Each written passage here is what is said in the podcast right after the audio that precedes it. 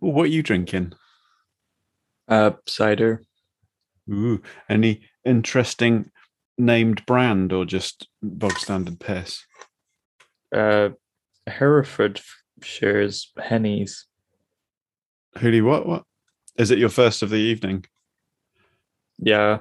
Well, I had I made stroganoff, so I, I took I had a bit of a sip of brandy, but You're not hungover then. not really. The main person that gets me drunk has left Aberdeen temporarily, so Oh, okay. Um, I don't know. I mean, I get a feeling that in general we tend to spout on way too long in a really amateurish fashion before we get started. So will we just get started? I Uh, mean, if you want to, uh, sure. okay then. Do you have stuff prepared, by the way? like any thoughts prepared? I what? What are they?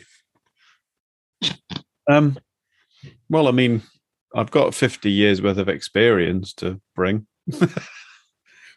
suppose so. Um, anyway, and I'm going to introduce my birthday present to my stomach. anyway. Anyway. Anyway. Hello, internet. I am Firebolt. Sorry, that was so. Uh, I didn't want to do that. It was really amateurish. Sorry. Start again.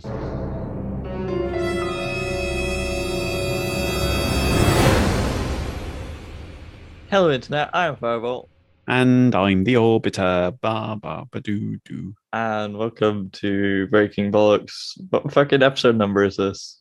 Oh fuck's sake! I don't know. Uh, eighty something. I just put out episode thirty-nine of Better Call Paul. Oh, nice. Anyway, um, yeah, we we we didn't plan to record today, did we? No, let's get into the story of that in a minute. Let's do let's do the um, after dark thing now and introduce our drinkages. to Oh, the- okay. You've already said what you're having, haven't you? Um, what was it again? Herefordshire. Um, Herefordshire Henney's dry cider. Hmm. And is it yummy delicious?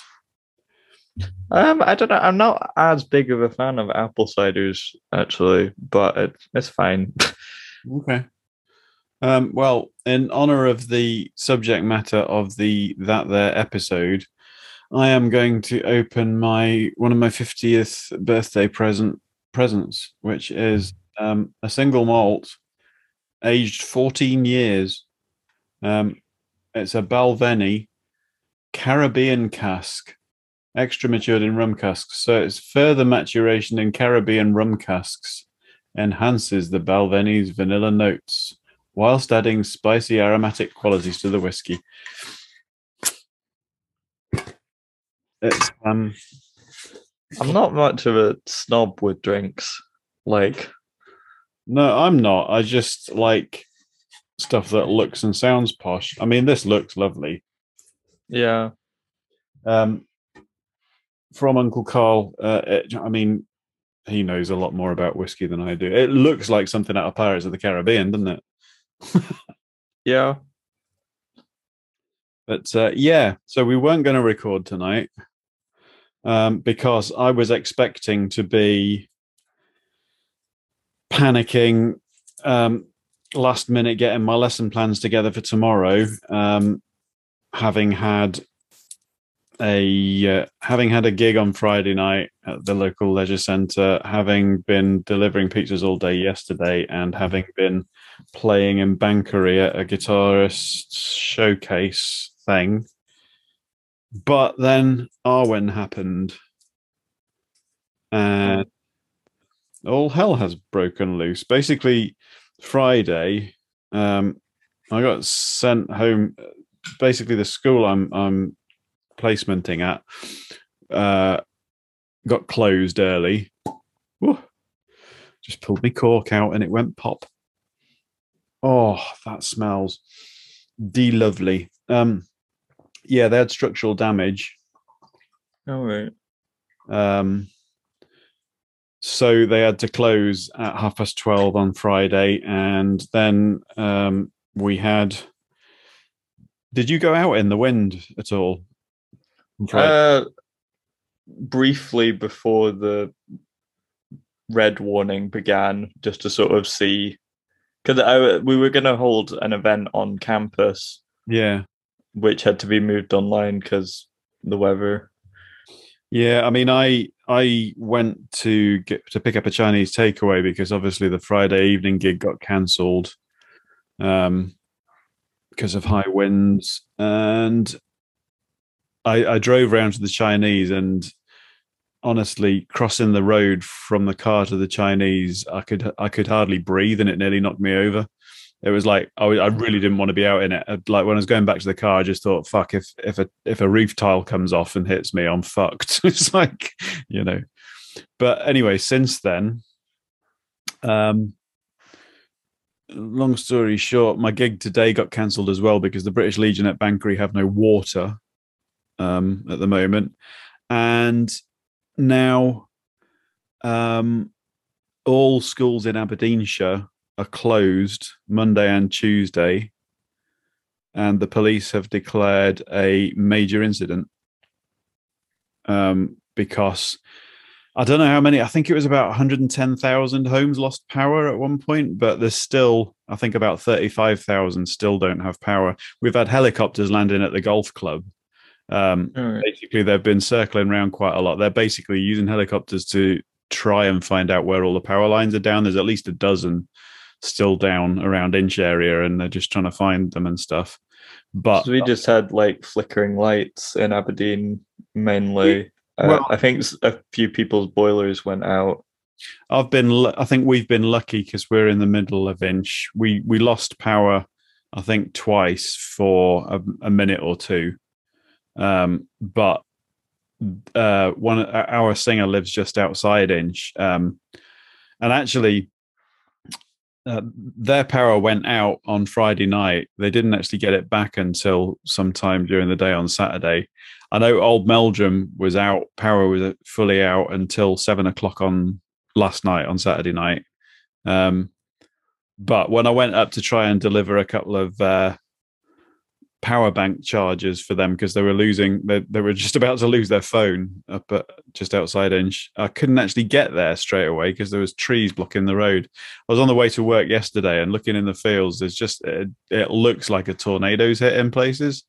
There's there's yeah i heard the trees on the a96 yeah. It's mental i've never seen anything like it. Um so as things stand at the moment, there's I think there's about thirty five thousand homes across Aberdeenshire that are still without power and water. Yeah. So, but at least I get a couple of days off school, eh? yeah.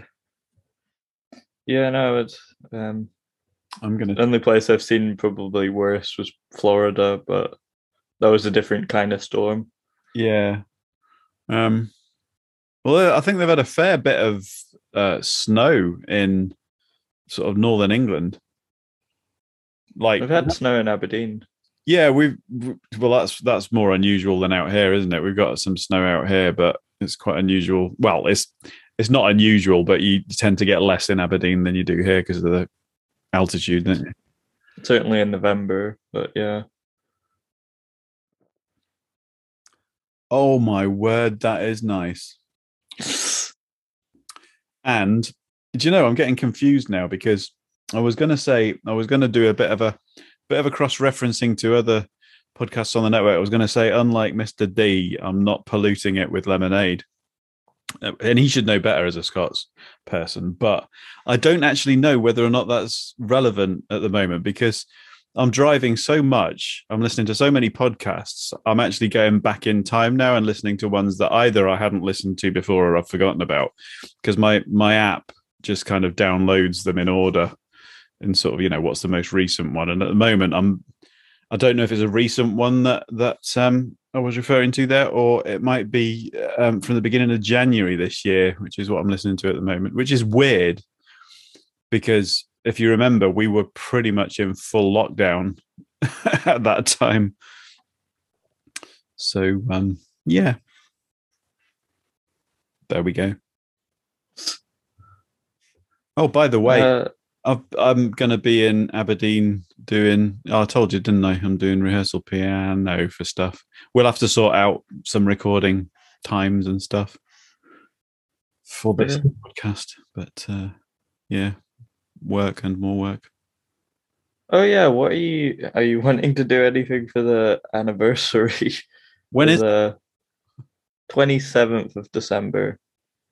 Well, I was thinking because if you go two weeks ahead from now, um, that's going to be a break in borders, isn't it? But I don't know yeah. when we're going to actually record that because, as I say, I've got rehearsals on Sundays, but uh, we can sh- sort something out. But yeah, it would be nice, I suppose, to do something. Um, it depends when you're here at Christmas as to, you know, but we can do something around that time.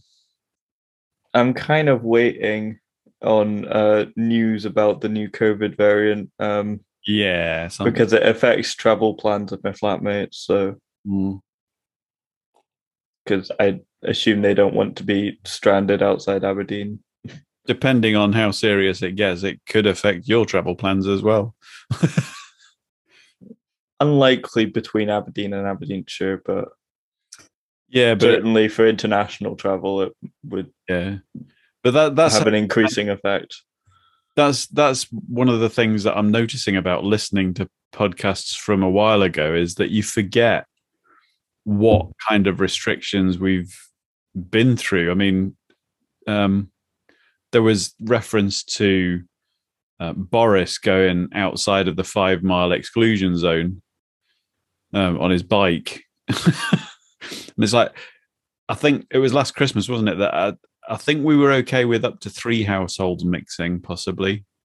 But there was south south of England, sort of London area. There was no no mixing. I can't remember what area that was over, but it's just like it's bizarre. I had to deliver yeah. pizza to somebody with COVID last night. They were like, "Get on the floor at the door. I've got COVID." like, yeah, no worries. Bye. so, what we're we going to talk about? Did you say you've got something prepared? Well, I said I was asking if you did. Cause, uh, uh, the subject, if you cannot read, is age today. There is one thing uh, that I thought, um, and it's kind of uh, semi kind of Beatles reference, but um, when I'm 64, you're going to be half my age. Am I? I guess so. Yes. Yeah. Around about that time. So, but you don't need me or feed me, so I don't have to sing to you. You don't know that song, do you? Very well. I kind of but um, I've been listening to a fair amount of Beatles virtually recently because I've been um, uh, I watched like a thing that was like the most popular song every month going from like the 60s and yeah. been listening through a playlist of that. There's a new so. series, uh, a three-part series out on Disney Plus by uh, made by Peter Jackson. So it's like it's about two and a half hours per episode, but it's Get Back, and it's um, I think it's kind of a documentary type thing, following them um, in studio recording stuff and what have you. I don't know which period it's from or what's in it, but it's supposed to be supposed to be quite good if a little long. Yeah, not, not like Peter Jackson to create long things. I'm coming up on 1965 with that, so there's been a few Beatles songs Cool. What is it called? That you you're did you say you're watching or listening to something? Well, I had watched like a YouTube video and then put together like a playlist based on that. Yeah. But yeah. cool. Just like the most popular song every month going. I mean, I would probably stop like at 1999 because to be honest, in the 2000s, I mean, at some point in the 90s, I think pop music goes to shit, but you know. Oh there is there is still good stuff, but it's probably not in the most popular rankings at that point. Yeah, well, that's the thing. Like with general, I mean, there's basically no metal throughout the whole thing. Um, All right. because I mean those are musically significant, but they weren't the most popular songs at the time, like "Stairway to Heaven" or um, I can't, but still can't believe that was never released as a single. yeah, but um, brain time. Did you did you see the stuff about Peppa Pig World? Uh, was this to do with Boris Johnson? yeah, he he lost his place in like Yeah. the middle of the speech, and then just started rambling on about. Have you all been to Peppa Pig World? I think it's brilliant. It's just an absolute joke. What a knob. I mean, I keep I don't really um religiously follow the news anymore like I did around the time of Brexit and stuff because it just gets depressing. But I do I do dip in and out of it and I just keep I just keep seeing things about people just keep saying that he mm-hmm. he I don't know, it's a cross between people expecting that the bubble's going to burst at some point and he just won't be able to hang on to his leadership but also mixed with people going, well, I mean, what can be worse than all the shit he's already done and said? Everybody just seems to kind of accept. The only time he has a problem is when he pisses off other Tories. yeah, but even then, it's like I don't know who, who's going to replace him. Who, who are they going to get in? Who's going to be more popular? I mean, the, the favorite, I guess, is Rishi Sunak. But it- um, mainly because of the media sycophancy around him and basically any negative things he does, it's not reported on. come on, don't use long words with me. What does that mean? they're like they're obsessing about him like fans. Like the, the, the I think it's the BBC that had like an image of him as Superman, and it's like you're supposed to be a neutral broadcaster in this. Oh yeah, of course they are. well, they're supposed to be, yeah, but Meanwhile, portraying in earlier years Corbyn in a Soviet style with a Ushanka on. yeah. Uh, It's, it's just we had the we had the twenty seven drownings in the channel, didn't we? Yeah. I see um a couple of weeks ago when I went to Edinburgh, um the topic of the Human Rights Council was actually on the pushback tactics that were being talked about um, from the UK for migrants crossing the channel. Um, Can I just point out? Well, I mean, I don't need to point it out to you, but how how fucking stupid do you have to be to expect the leader of another country with whom you're trying to negotiate to be a bit pissed off and take no notice of you when you address an official letter to them on Twitter? yeah. I mean, I did see Macron's response to that, just being like, Fuck, do you expect? It's like, and how we're not going to interact with you if you're not going to be serious about this. And how do the general population actually continue to fall for this shit? You know? I mean, they're not that popular, is the thing. It's just they have a stronger viewpoint than Labour. It doesn't matter until it comes to an election, does it? I mean, how long are we into the um, term now? Is it a year and a half, something like that? Is it even that? Uh, it's 2019, so yeah, about a year and a half. I'd say close to two years now. yeah, yeah. Because it was it January, Uh, December 2019. December. All right, nearly two years then. So Yeah. they've got another three years to actually do something. But during that time, I mean, I know it's not set in stone and we are at the mercy of the pandemic as to when it's actually going to happen. But I saw Ian Blackford being, I got his name right this time. I saw him being interviewed this morning and, and there was a, a hint that um, all being well, if the pandemic does actually um, begin to die down by then, there was a hint that they, the party, pandemic allowing, would probably be looking at trying to get a referendum going in 2023. Yeah, that seems seems like a reasonable amount of time, unless it's it's the sort of thing that so like I don't think they want to go the route of holding any illegal referendum. Rather, they want to, um, or a non-legally binding referendum. They want to try and drum up so much support that the Tories basically can't ignore it. Yeah, I mean they've got all the tools at their disposal, and they they seem to have the strategy, um, and the political kind of know how to actually engineer it. Anyway, whether or not they can engineer a win is well. There's, I mean, the campaigns generally come down to money, and the fact is that there's a lot of people invested in Scotland mm. who benefit from it being part of the UK rather than it being part of the EU. Yeah, and so they'll throw more money behind trying to get it to stay for their own business interests. I wonder as well whether or not some of it will come down to because I noticed the SNP probably um, not having much choice in the matter because they're in bed with the Greens now. Um, are shifting further away from um, the oil kind of uh, industry, if you like. Um, I mean, I'm glad because it's, it's one of the main things that disturbed yeah. me about Salmond's SNP. I yeah, I, I it is it is the right move, but I wonder whether or not that will become the battleground for the Tories to gain ground when it comes to the referendum, because obviously the SNP are going to become less popular with the people that have got the money. And but, I mean, at least in Europe, supporting fossil fuels openly is becoming a losing battle because people are realizing that this is an existential threat to everyone.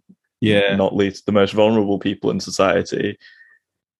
And it's also just not as economic anymore. We have cheap solar power now. Yeah. Scotland's one of the most progressive countries on renewable energy. We have enough wind power to power Scotland twice. So yeah. powering Scotland's not going to be an issue. Mm. It's more of a question of the economic value of the oil we'd export. Yeah, presumably we can export our, our um, surplus wind energy as well. Yeah, we already do to England, I assume, and other parts of the UK. Well, that can't be popular amongst the UK kind of elite that they might actually end up having to buy energy from Scotland. Yeah. Or buy more. I mean, otherwise, it, it, otherwise it's a question of like capacity for actually store, storing electricity. Mm. But Scotland's very well set up for offshore wind. Indeed. As well as um, using hydrogen fuel um, for things like buses. Yeah. Which I've seen a fair amount of.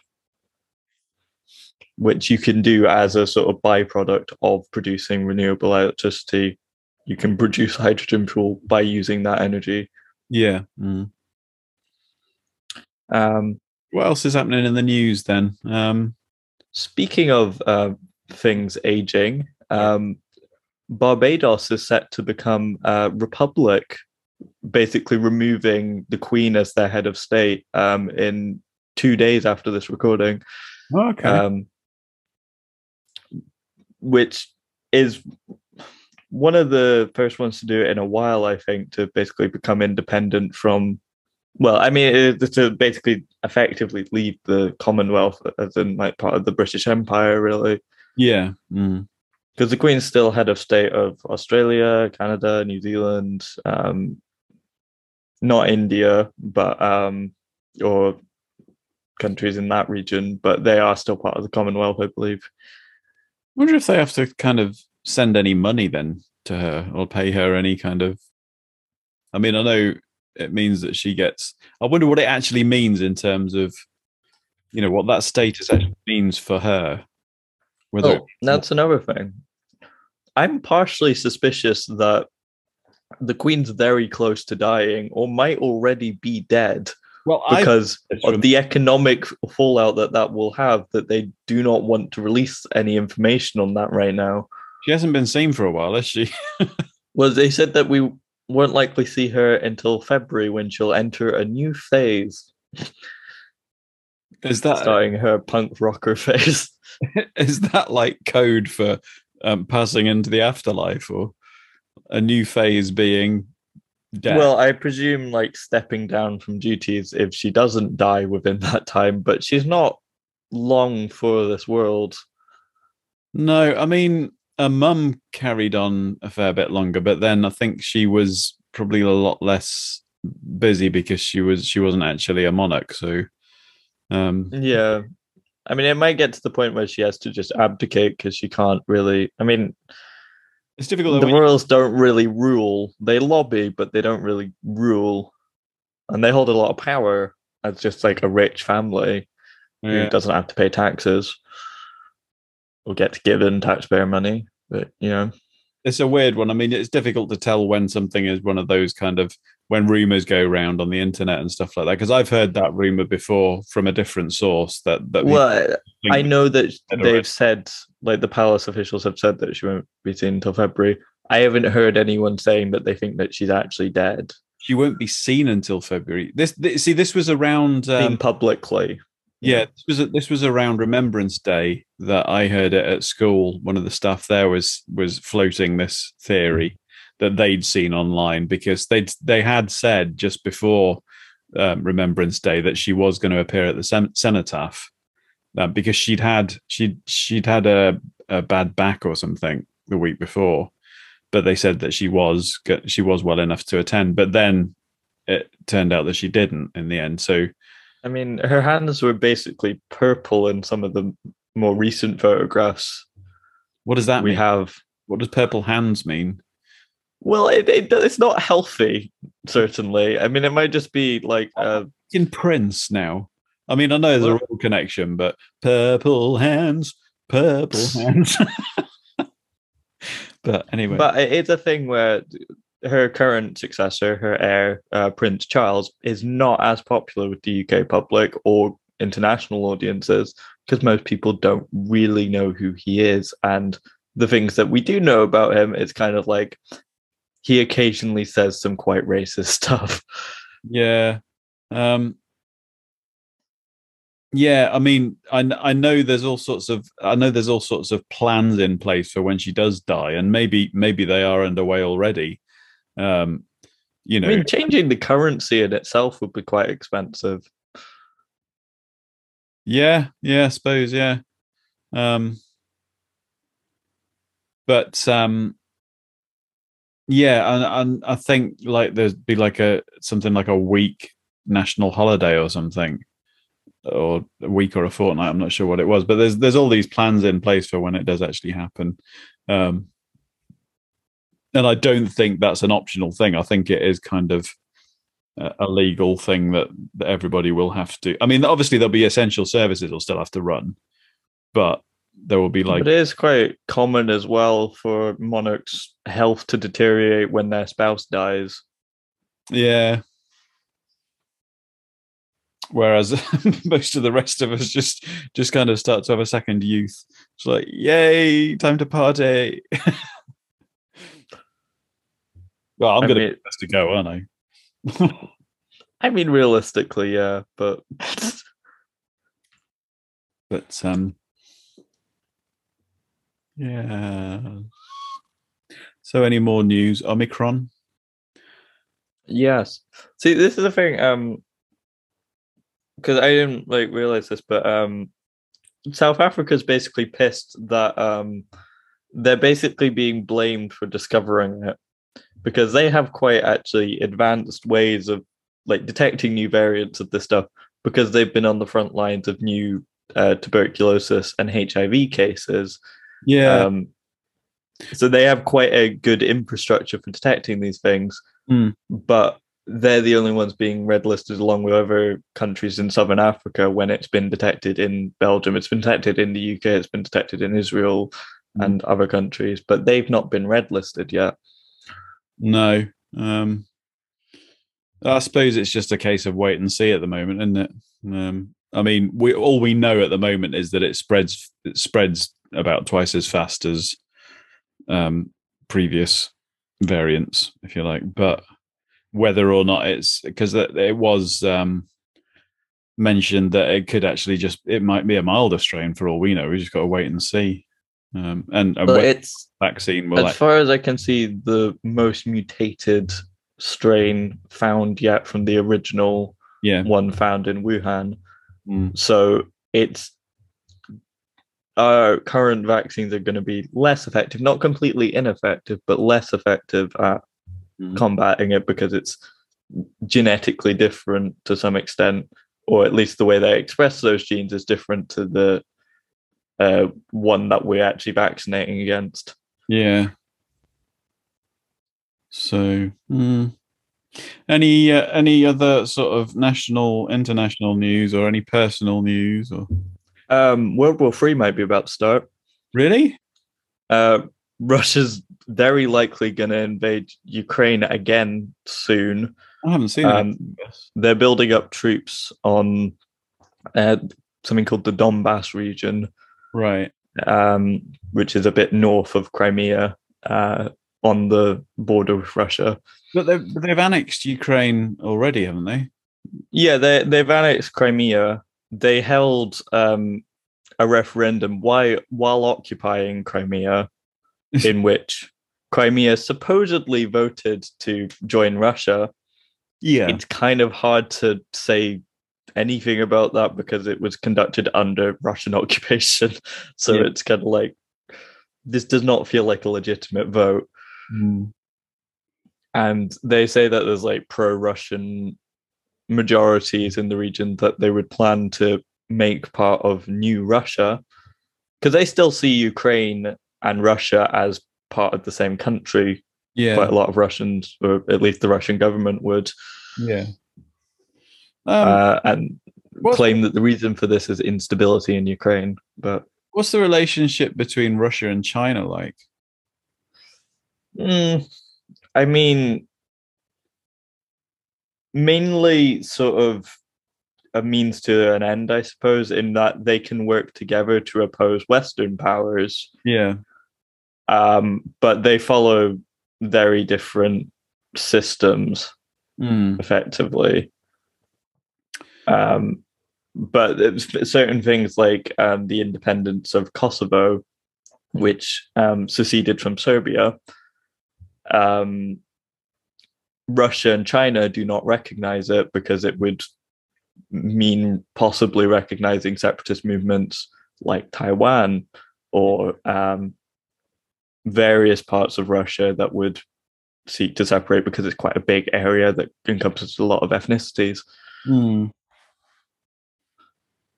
Um, so they don't recognize Kosovo, and they have veto powers in the UN uh, Security Council, which means that Kosovo is not counted as a country.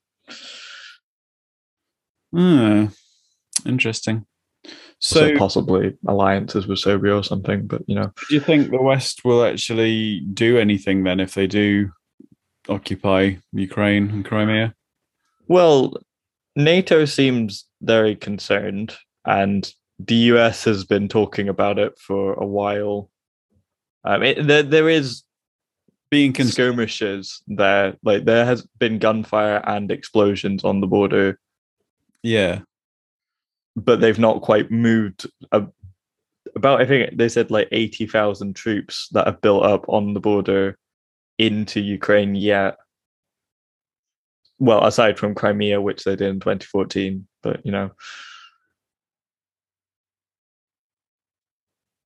And as part of that, um, kind of uh, Belarus, which is very closely allied to Russia to the extent of effectively being a puppet state of Russia, Mm. um, have been taking in uh, migrants mainly from Iraq and then basically threatening them to push them on towards the Polish Lithuanian border. Yeah, there's a load of them on the border, isn't there, at the moment? I mean, the way that Polish authorities have interacted with them is not great, but at the same time, it's sort of they're wanting to create a crisis, as far as I see, to distract from the fact that Russia's very likely to invade Ukraine within the next couple of months.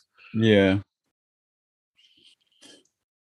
But the US does seriously get involved, unlike 2014, where they kind of got involved. But I mean, the uh, Ukraine's not a member of NATO, So it's not gonna have as much like they're not gonna defend it as much, but they are still concerned about just Russia in general. So they might help out. I don't know.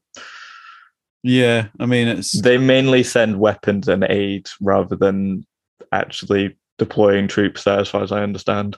Yeah. Mm.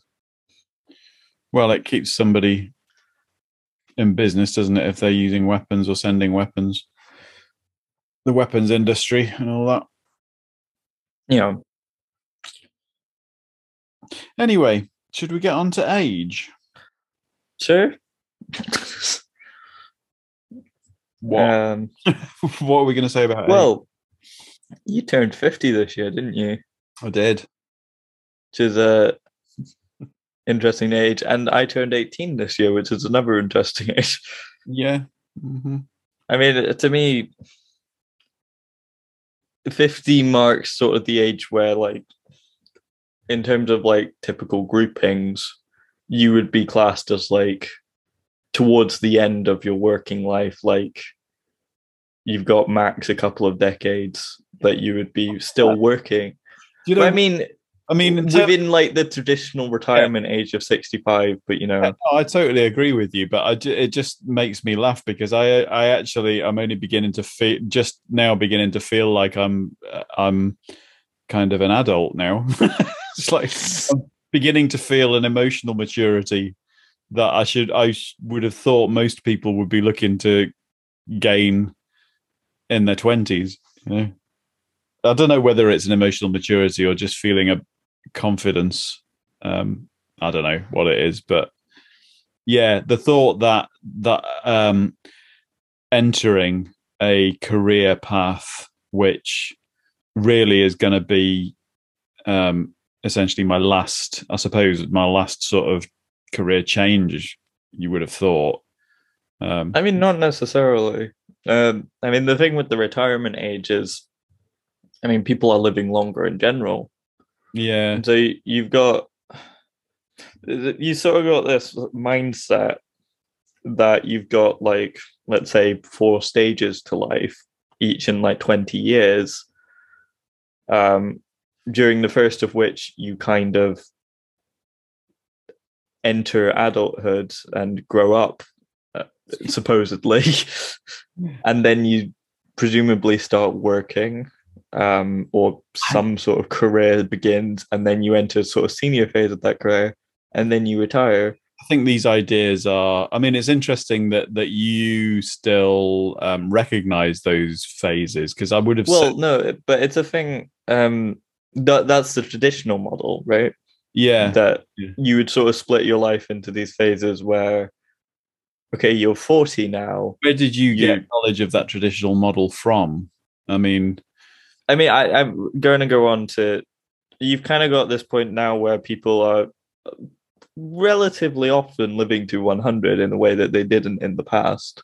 yeah, I mean, the general life expectancy is around 80 still, but um, you've got an extra 20 years there that sort of like, what do you, you've got a significant portion of your life, if you live to 100, that and me, retire at 65, that you're not really, for me the, it- it's sort of seen that your life is kind of done. the the main thing I think for me entering, uh, I, I mean, obviously, age is something which uh, spans your entire sort of uh, life in terms of stages and stuff. But when once you get into beyond my age, I think um, it's largely determined by health.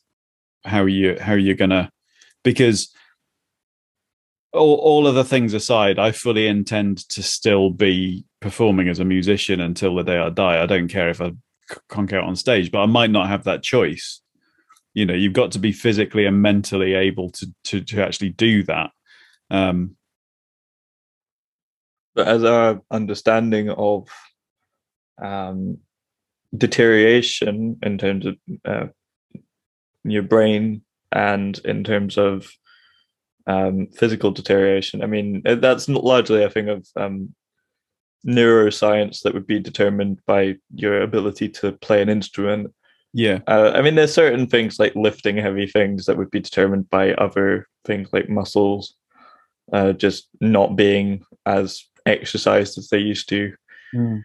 But there's all sorts of ways around that sort of thing. I mean, uh, actually, today I fully loaded the car up for the gig that was supposed to be this afternoon, and then had to fully unload it again. But I was using for the first time. I, I got some. Um, they're actually called arthritis support gloves, um, but I'd specifically asked for them for my birthday because, especially over the summer when I did that, um, when I injured my hand, um, and basically lost all the strength in my left arm over that that couple of months. Getting back to lifting things and doing things with my left arm and with my right arm as well, because I've been out of action completely for, for quite a while. Um, my wrists were just really feeling the strain with that. So I got these support gloves, and actually, I mean, I'm getting the strength back all the time, more and more. But but wearing those gloves while I was loading and unloading the car, just supporting the wrists, it was like so much noticeably different, you know, improvement in my lifting ability and and I think the fact that I'm more active now from in the summer, um, a certain amount of it is to do with how active you keep yourself and how strong you keep yourself. Um, but there are aspects of your health which you don't have control over necessarily, like bone strength. I'm not sure how how you can, other than via diet, I'm not sure how you can protect. You know, bones get brittle with age, don't they? To some extent, yeah. Um, I mean, I guess things like mineral supplements and stuff might help with that, but I mean, there's some things that we don't suffer from so much that we used to. Like you can get things like hip and knee replacements now, um, which obviously back in the day would have would have been a major issue for people. But now now you can get an extra couple of decades of use out of a hip. You know. Um, but yeah, I mean, I wonder how far that's going to go because obviously the more parts of the body that get replaced, the less organic you are, I suppose. I mean, you kind of see it with like prosthetic limbs and stuff like that for for people with injuries or disabilities. But it seems like the the further we go on, the more we are able to substitute. And I, I mean, anything that we're able to like sufficiently model mm you could reasonably replace, which for things like limbs, although not perfect, you can make some sort of thing that functions in a similar way because we have a relatively good understanding of the physics of that. But something like the brain or um, quite complex organs, um, you have more problems there because there's not as much understanding on how to model that, I guess. Yeah. But as I say, can you foresee a time where eventually you can have a situation which is what is that um, thing where you replace the whole boat gradually in stages? What's that called again? The ship of Theseus. Yeah.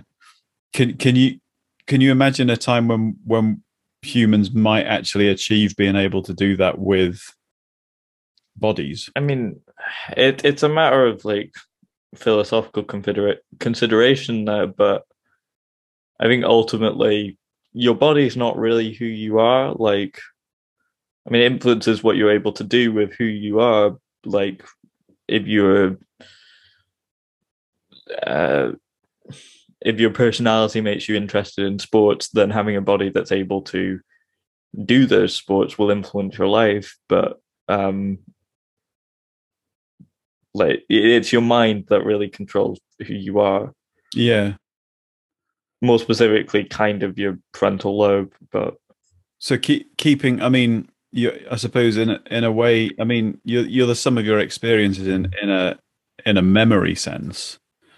Um so if they if there is a way to perpetuate those memories um and it's difficult, isn't it? Because I mean, under natural circumstances, um, we I don't know how far back you remember, but there's a point beyond which in youth um, memories just pretty much disappear for me. Back past the age of sort of six or seven, um, there's next to nothing in my conscious memory. Um, That's the thing as well, um, particularly because uh, for people like me who are um, neurodivergent, as they call it. Mm-hmm. Um, I mean, there's a possibility that you might be as well, but I have a diagnosis for it. Um, mm. Where the way that you process things like that, and also with being trans, it sort of changes my perception of the time in my life. I think, mm. um, where there's a lot of stuff like prior to knowing that I was trans that I just rather wouldn't remember nowadays. Well, this is the thing because I know there are some people who who claim to have memories a lot further back than that, and I wonder whether or not some of it is down to um, trauma or events which you which are unpleasant to remember for you? Because uh, obviously that kind of age for me represents a particular turning point in my childhood in that that's when my parents split up and everything changed. You know i moved down to northamptonshire from leeds and before that when my parents were together there was a lot of unpleasantness um, which i would rather forget and i wonder whether the longer you go on the more your brain kind of sifts that stuff out because there is that that thing about pathways in the brain, um, learned sort of skills, if you like, um, exist sort of in, in, sort of neural pathways that are that are regularly used. But I wonder whether memories, when you don't access them through choice over a longer period of time, gradually atrophy and you know i mean there are obviously remnants fragments of memory still there but if you're not if you're actively not recalling them, do they kind of sink into nothingness eventually? There's kind of vague stuff for me going back beyond like age 10. It's quite vague, and then. That's quite late then. At like age five, it's just snapshot images Right. There's virtually no information actually attached to that. Anything that I do know at that time is more due to being told stuff about myself at that time yeah. later on by other people, which kind of changes your perception and actually sometimes I think creates memories that you maybe didn't have before sometimes. Yeah, yeah. I think that's the, the important thing to remember as well is that a memory is not reality. It's it's a lens, isn't it? It's um, I mean, it's not it's like a picture. it's age seven. I remember virtually nothing except for Disney World because that was on camera, and so I remember a lot of stuff through watching the stuff that was on camera. Yeah. Mm. Which I suppose is the is the function of um, media like that, isn't it? Photographs and video now. Um, it's not just a case of uh, capturing memories; it's a case of perpetuating them, really, because the the mind doesn't retain them um, infallibly, if you like. This is a thing. Um, supposedly, one of the main differences between neurodivergent and neurotypical minds is um, the way that you prioritize information in that the way that my brain might prioritize information is what I'm interested in. Yeah. What I find interesting generally. Um, whereas, I mean, it, it's complicated, but this is just a generalization. A neurotypical mind might um, prioritize more of the information that's just useful to them. Mm. And so I forget lots of information that's very useful to everyday life, but like I don't find it that interesting. Yeah. So something that just popped into my head. We were talking about passing that sort of 50 mark, if you like. And I think it has had a quite profound effect on the way I see myself and the way I try to be. In that, up until this point, very recently, I've almost tried to hang on to my youth in terms of trying to be um I mean, very loosely, not cool, but you know what I mean? Just trying to be youthful, trying to hold on to those things which are, uh, I suppose, the way to describe it really is thinking forward.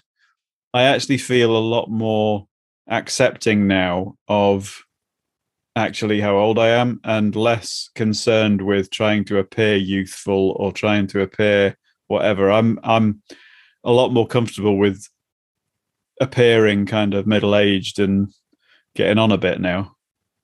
Like it doesn't yeah. matter to me whether, especially going into teaching, it doesn't matter to me whether or not kids think I'm young, because I know I I'm think um, there's no. Like, that's the thing. A lot of people, sort of between the ages of forty and fifty, sort yeah. of grapple with the fact that they're not.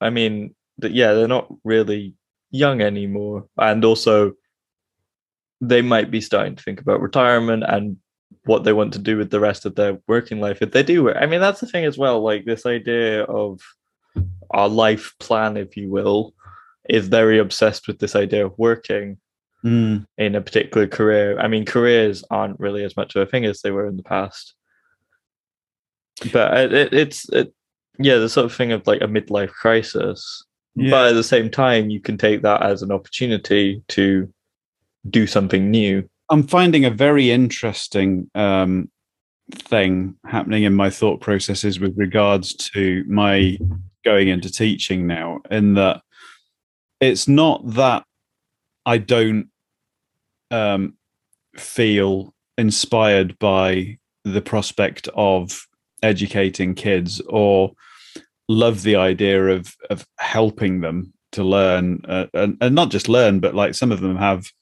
really bad home lives, you know, just giving them a chance. It's not that none of that's important, but actually my main my prime reason for for going into it is money. Um and that that might sound capitalistic, but it's it's not in terms of I don't want riches and and objects. I just want stability and security yeah. because I've never had it in the sort of old day. I mean, I I assume it didn't actually happen like this for most people in many cases, but I suppose the idea was that you would set up your stability, like a stable flow of income within the years of like 20 to 40 you would find a career and start working your way up to during, higher incomes during my lifetime that all changed that, yeah that that just doesn't happen anymore. I mean, you can try it, you can you can do it to a certain extent, but at any given time, you can lose it all. Now, I mean, you grew up kind of um, you were a teenager at the sort of start of neoliberalism as the main uh, global force, mm. really. Mm. Uh, you also lodged your job shortly after the 2008 financial crisis, if I remember correctly, as a uh, projectionist that wasn't probably related to that and general digitalization. Mm-hmm. And so historical events have influenced the way that people interact over time with careers. It's all about adapting now, Ad- adapting is the new form of security, really. And I suppose in some ways, teaching represents eh, more than any other profession, probably represents the the the last sort of remaining career that is pretty guaranteed because we're always going to need teachers. Are we? Or are they going to be replaced eventually by computers? um, it, uh, I think in general, sort of ideas of the jobs that could be done automated, teachers are probably going to be the, some of the last to um, be replaced, if anything. So, yeah. Mm-hmm.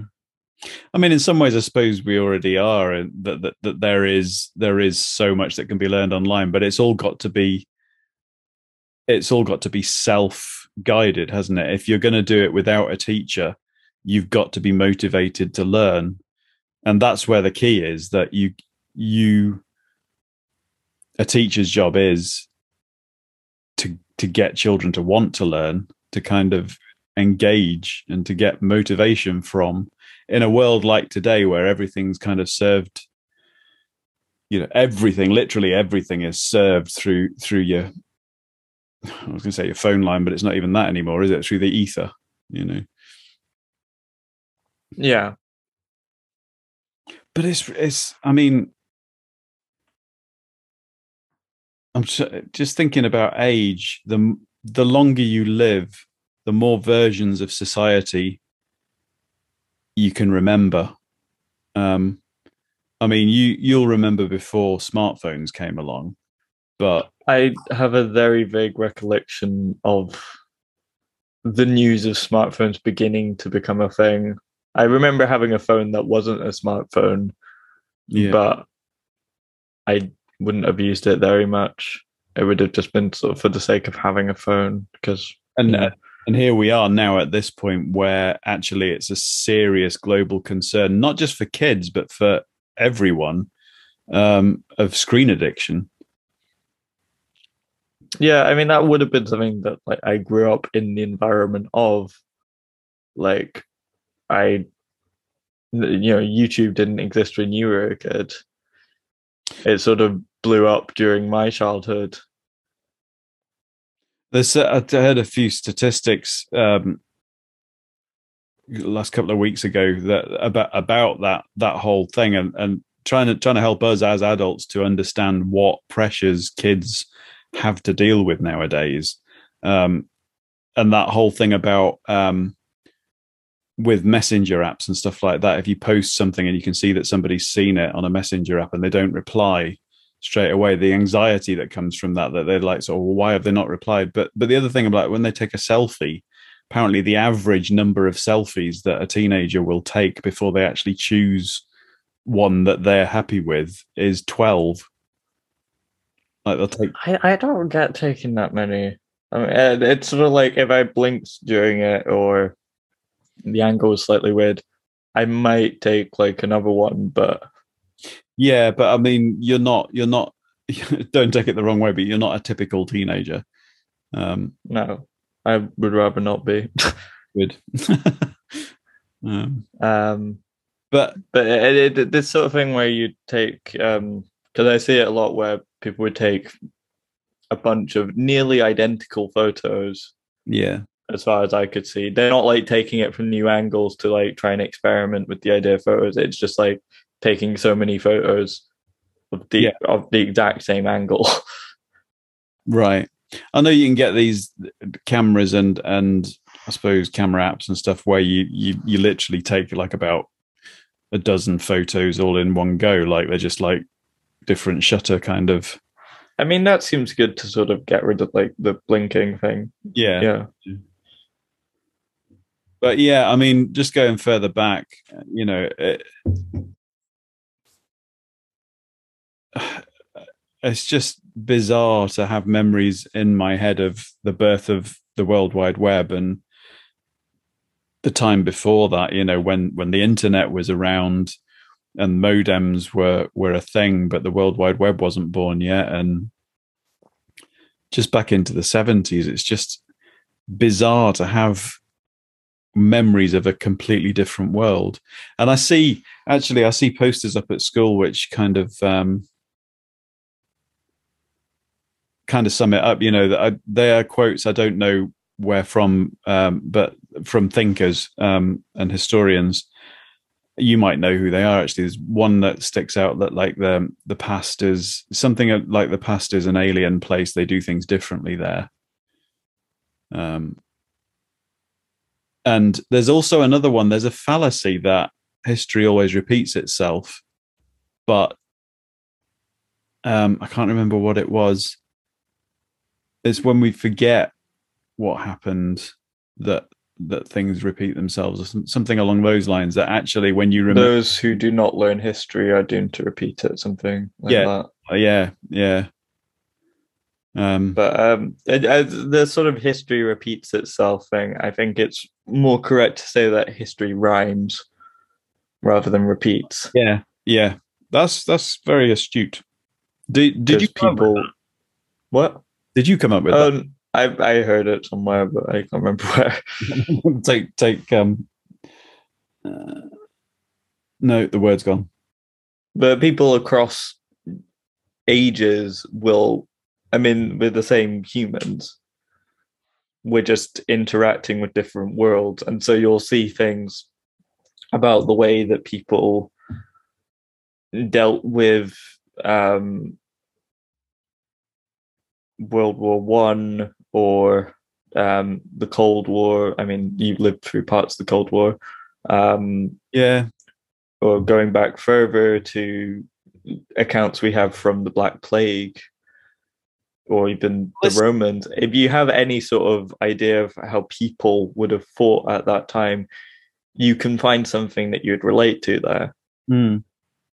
And this is a, this is a similar thing, I think, with history in the long term sense as it is with memories of your own prior life experiences that no matter what you do however accurate the stories are or, or the memories are that you've got the past is something that is gone. You know you can you can you can read the stories but they're always written by someone. You can remember the memories, but they're always colored by everything that's happened since. That you're never going to get an accurate representation of the past within your life or before. Yeah. It, it, it's, I mean, even your memories of the past are going to be viewed through a certain lens. Yeah. You can't examine that to see whether those things were correct retroactively, really. What do you think about um,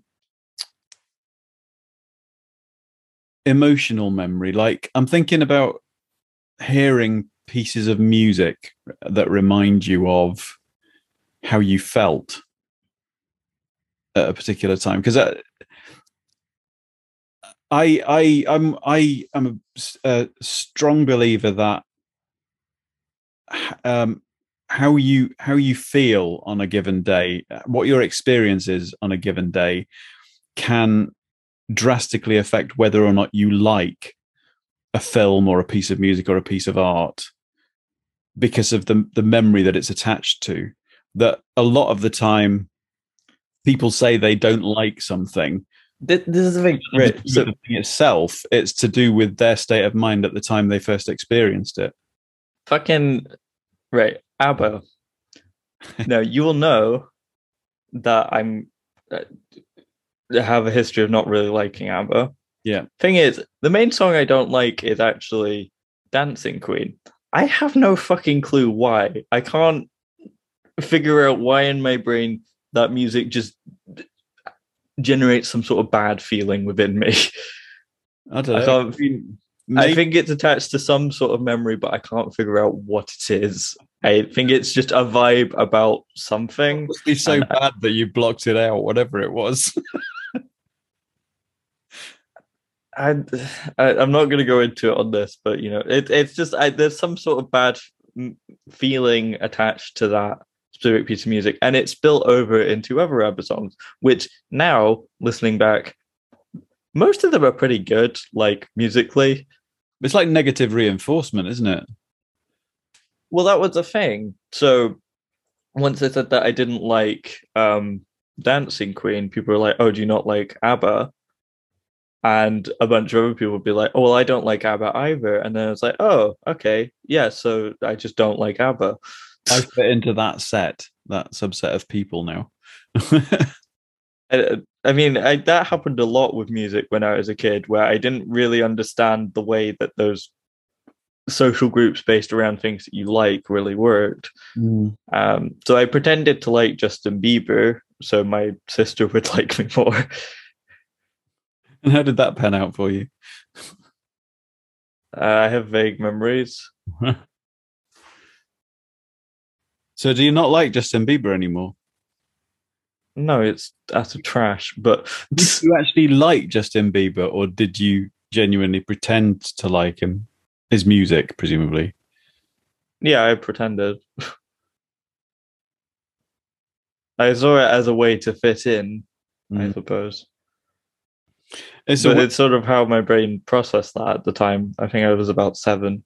This is one of the weird things about being in covers bands and playing in musicals and stuff is that whatever your personal preferences of music are, you find yourself immersing yourself in styles and songs that you wouldn't necessarily otherwise have tried. And actually, the act of learning to play them brings you an appreciation of the musical content that you just wouldn't have really thought of, you know? And even to the point of, I mean, I know obviously I was a massive and still am a massive Queen fan, but even with something like Bohemian Rhapsody, there comes that point where people know it so well that they they're not really appreciating the genius that there is in it anymore because they're just kind of you know like your brain kind of creates shortcuts doesn't it? It recognizes something and it labels it um, and and doesn't really pay attention to it when it knows what it is. Um, i mean that's something with um, pieces of classical music that are so known through things like film yeah. that it's just sort of like oh i recognize that what's that from rather than thinking of like the complexities within that because it's sort of like, well, that someone else has already analyzed that, or you know, it, it's sort like. of. I like coming back to music that you've not listened to for ages, but you used to like because it's like discovering it again, but in a different way, in a deeper way, you know. But yeah, um, I think I find a lot of the music that I used to like as more of a function of the social groups that I was trying to fit into at the time. So what are you what are you into musically now? Like what are your main kind of uh I'm kind of like anything do you give anything a chance now? I mean I'm a lot more open to music than I would have been previously, like most forms of music. Um that's interesting though. I, I, I generally find um, pop music from like the probably late 2000s early 2010s to be completely unlistenable and i don't know whether that's connected to my experiences at the time or just it not being very good one of the things i notice um, very much nowadays uh, with music is not not that the musical content is different, but that the production is different. Um, so you might you might get songs which are just as musically rich and and original, but instead of using traditional um, kind of you know drum sounds or guitar sounds or whatever, they there's a very processed sound now, which is a, an art form in itself. You know, it's really quite difficult to, mm. to achieve some of the. Some of the. I, I think it's just a thing where um, electric electronic drum sounds. It's I just do not enjoy them as much as um, either something that's reproduced to sound like an acoustic kit or an actual recording of an acoustic kit. Yeah. Mm. Where it's sort of this very perfect rhythm rather than the individual sort of musicality of a drummer mm. doing what they would while actually playing. Because it's sort of thing, it's sort of like I try and play along to some of these things. It's sort of like, it's impossible. This is not physically possible to play. Yeah, yeah. Well, the the thing is, I suppose that the performance of that sort of thing is is designed to be done on electronic instruments. So a, an actual drummer performing that sort of stuff at a gig won't be playing the sounds acoustically. They'll be triggering them. Well, it might not even be that. It might be that the way that they've edited it is that it's too fast for other than it, very extremely skilled drummers to even yeah. get close to reproducing it. But that's that's quite an old thing. I mean, if I think back to st- sort of stuff that Fatboy Slim used to do in the um, early '90s, yeah, and, and, back into the '80s, I suppose '80s was when electronic music really started to take off, when synthesizers became mainstream, and you know, um, but this is kind of connected to. I was thinking it's interesting that some things get worse with age and some things get better with age. I mean, I'm thinking about the tomatoes that me and mum tried to put in our burgers earlier on that have been in the fridge for way too long. and then I'm thinking about this whiskey that I'm drinking now. You know, well, it's chemistry. Everything comes down to science, doesn't it? Literally. Everything. I mean, science is simply the apparatus through which we understand the world. So everything in the world Unless can be understood better through the lens of science eventually. I mean, there's some things that are so complex, like philosophy, that it's sort of like it's pointless to try and assign numerical values to all of this, where it's sort of like these are very complex things to even think about in the first place. Indeed never mind trying to empirically solve some problem. Yeah, that that that gets um I don't know. I was just I was just about to disappear. Oh Jesus Christ, my chair just collapsed. Sorry. Something I was gonna do then. Um uh what shall we talk about then? There's a thing as well. I saw recently on the subject of my age more. Um, and this sort of comes into at what age people become mature enough to handle certain concepts. It, it's always a thing with um, talking about sex education. At what age should that sort of thing start? Some people never do. what? There are some concepts that some people are never mature enough to handle, but yeah. Well, it's sort of at what age should you need this information is kind of more the case with sex information, uh, sex education, in my opinion. But suppose in a in a legal framework, it has to be generalized, doesn't it? But it doesn't fit. It doesn't fit anyone particularly. It's it's an it's an average, but some people are going to need that information a lot earlier than others. Some people are never yeah. need it. Uh, but I, you know, I know when I was at school, people were having sex before the age of consent in the UK, 16. Um, I mean, that's also another thing in Scottish law. Um, the way the age of consent works is um, if you're 13 to 15, you can have sex with other people 13 to 15 mm. legally. I mean, it's slightly grey, but you know, you won't be criminally prosecuted for that. No, that's not considered like statutory rape or anything. However, if you're over 16 having sex with someone under 16, then that is statutory rape. Yeah. There are, or there... if you're uh, having sex with anyone under 13, then that would be considered rape. Are there not states in America where it's 19 is the age of consent? Uh, I, as far as I know, it's mainly 18 across America, but I don't know specifically.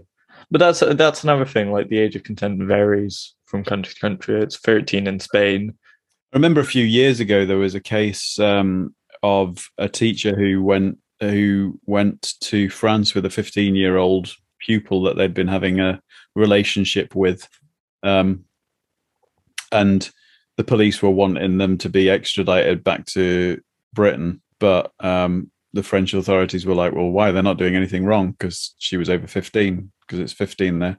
But the other thing, in the case that there's the age concern there, but there's also like the power relationship of a teacher and a student. Yeah. yeah. Not really appropriate. It's well, it's actually illegal um, up to a certain. Yeah. I'm not sure how uh, uh, how and when it changes. I think when you get to sort of university level, further education level, I think it's frowned on, but I don't think it's illegal. But certainly in school, there um, might, if there was a chance there that it would influence in some sort of corrupting way someone's grades. Yeah. Then but, that would have implications for their employment. In terms of um, a teacher in a school um, sleeping with like a, a 17 or 18 year old student in their school, that is still illegal. Um, yeah, I'm not surprised because it's a power imbalance. Yeah, because mm-hmm. there's a there's the whole duty of care thing. Yeah.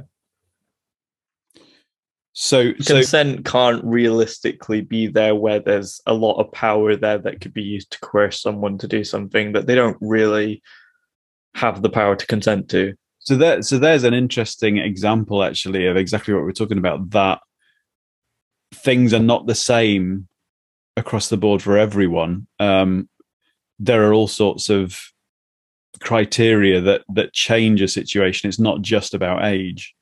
Well, that's a thing relevant to a recent case. Um, Kyle Rittenhouse, uh, if you've heard, uh, he was yes, uh, seventeen. Well, at the time of the shooting um, incident, um, he was seventeen.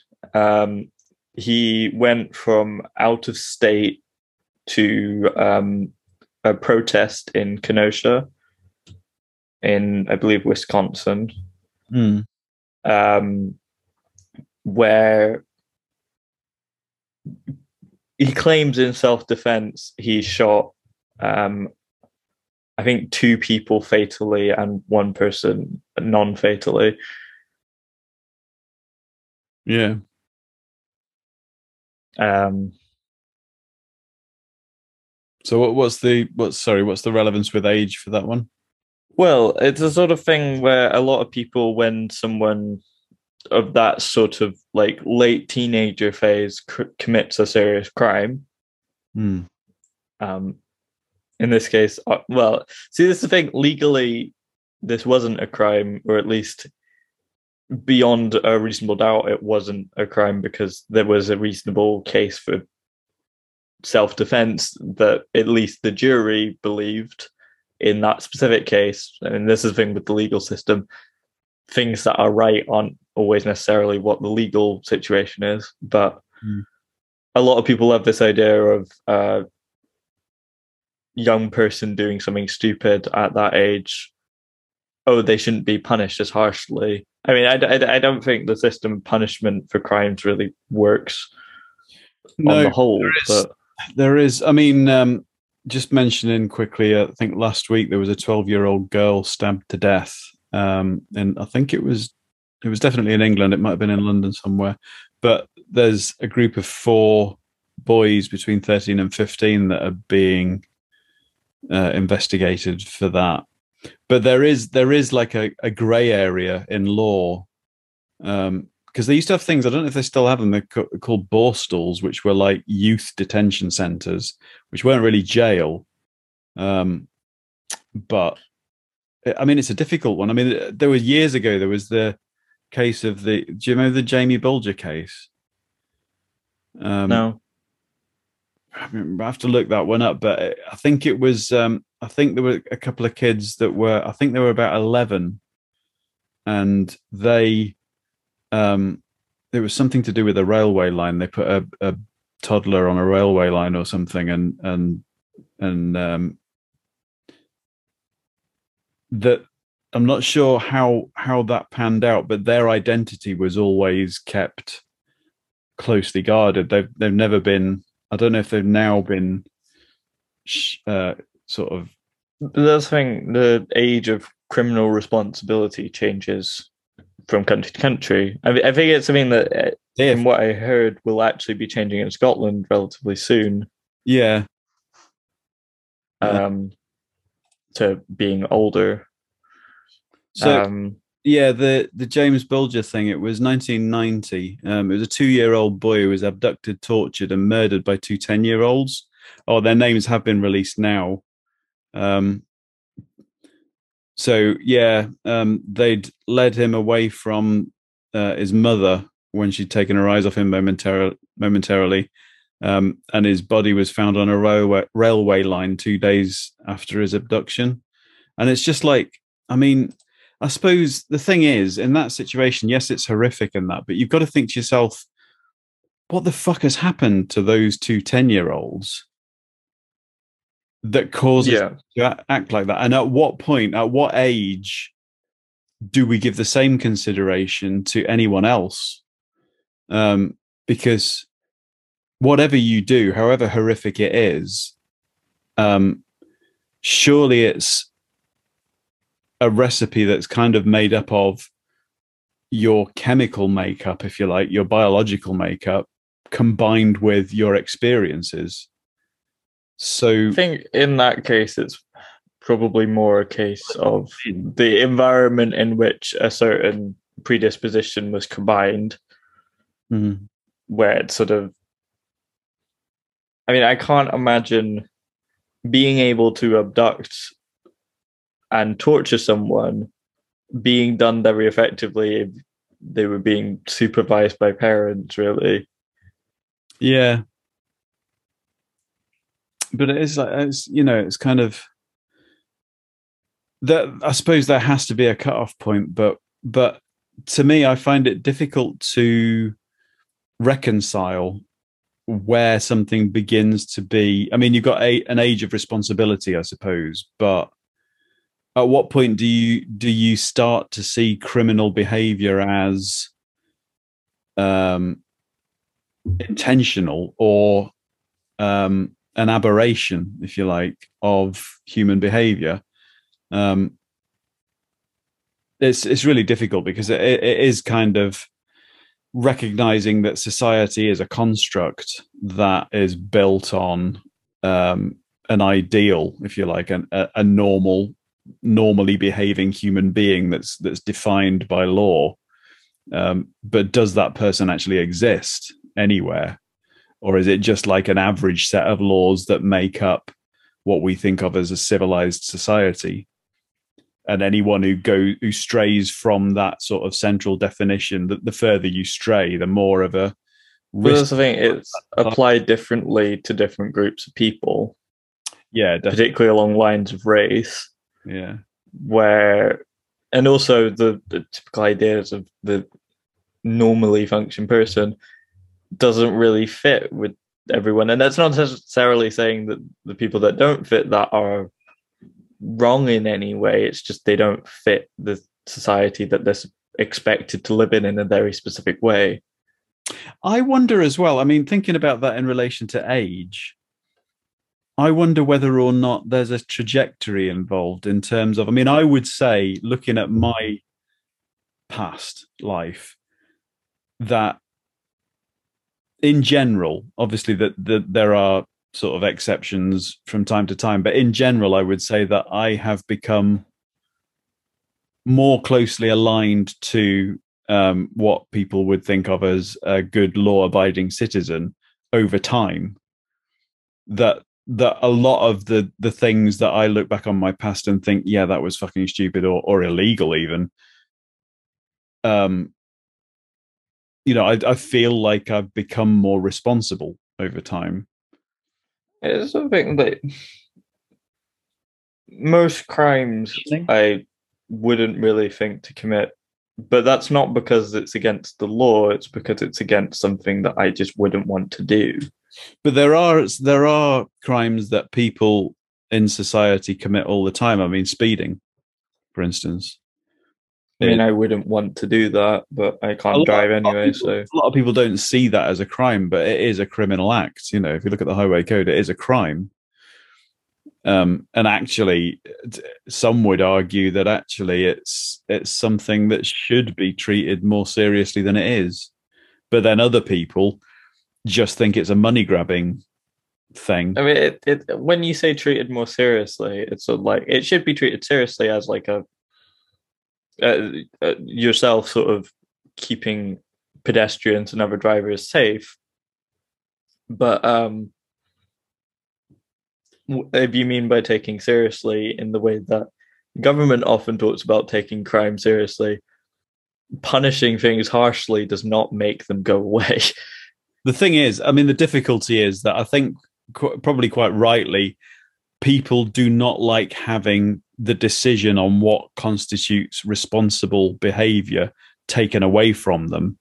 But at the same time, people differ greatly on their definition of responsible behavior. You know, somebody who drives, um, like myself, I find it difficult defining my own boundaries. So the safest thing for me is to just to stick to the speed limit wherever it is, most of the time.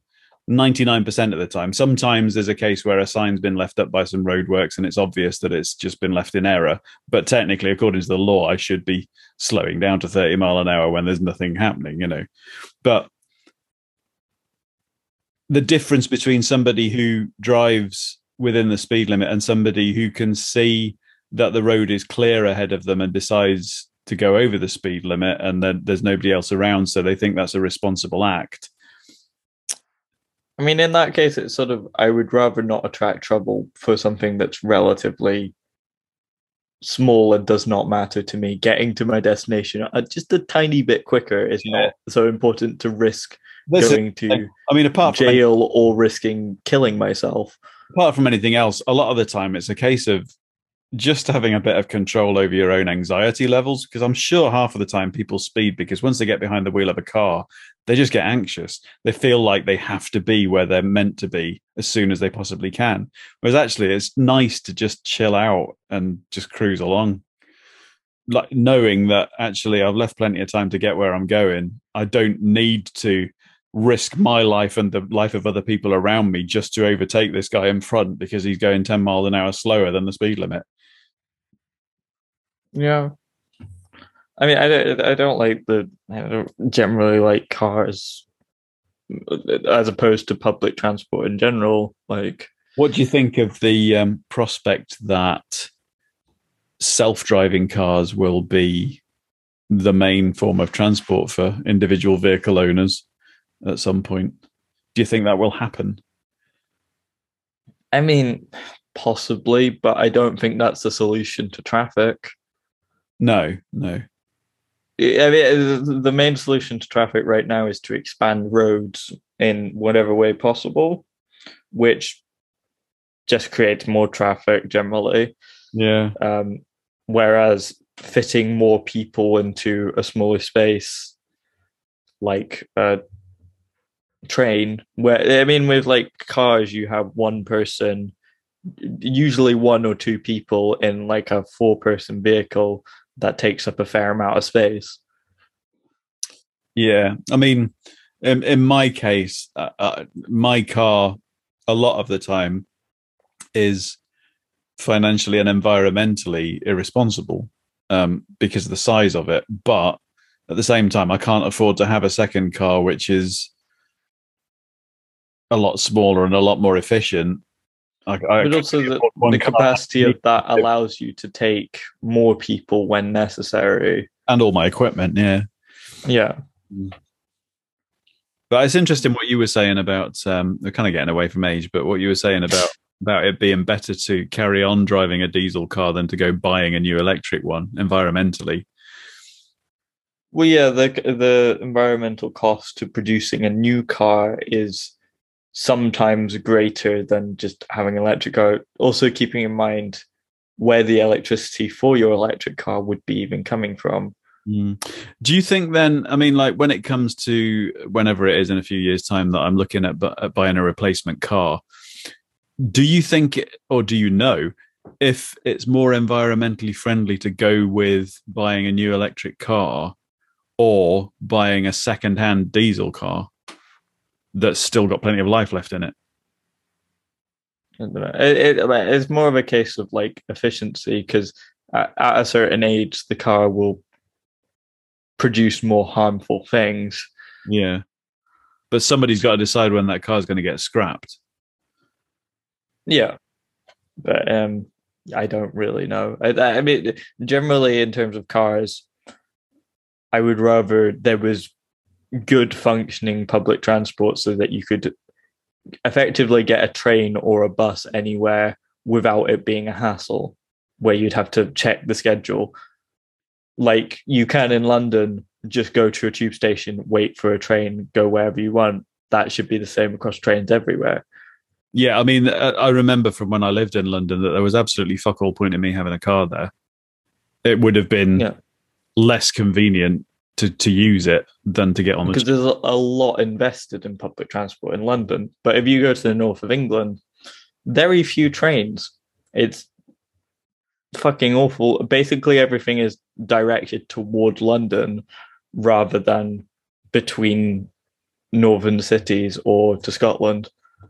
I mean, to a certain extent, it's a bit like that in Insch, in that if I'm going into Aberdeen, it's financially and temporarily more convenient for me to use my car because it costs I think it actually probably costs a bit more to get the train than it does to drive because I've got a diesel. It's fairly cheap to run. Um, but also, I mean, you've got a park and stuff, I suppose. So it works out about the same financially, but the trains aren't often enough for it to become convenient for me. It's about every hour if you're lucky. If you get at peak times, sometimes every couple of hours. I mean, on a Sunday, you're looking at I think two or three trains. Yeah, the entire because it's a it's a rural area that's not seen as as important. Hmm. By the way, I don't know if you saw on the news. You know the storm thing. There was a uh, a train uh, that arrived. There, there were people coming from Elgin down. You know the main train line down from Inverness to Aberdeen. They got on the yeah. train Elgin, stopped at Huntly on Friday evening at five o'clock, and were sitting stuck on that train for seventeen hours. apparently they were well looked after. It was cold apparently, but the staff were like really kind of good to them. But it was just like, wow, just being uh, of all the places to be stuck as well, Huntly Station. yeah, I, I, I would rather not go back to Huntly in general, but being stuck there for seventeen hours would be horrible. I would imagine it was probably quite scary actually as well, because yeah, I was out in that wind and it was not nice. Anyway, um, so age. yeah, we keep tangenting what to you, various places. Um, um, film certifications and and basically age certifications on everything like computer games as well. Well, that's the thing. Uh, age certifications for computer games are a lot more strict than film certifications. In where enforcement or uh, not in terms of enforcement, but in terms of like at the age that you're supposed to put it at, like 18. Most popular games are at 18. Most popular films, like the only 18 films would be basically horror films, as far as I can tell, or very sweary thrillers or comedies, but most of them are 12 or 15.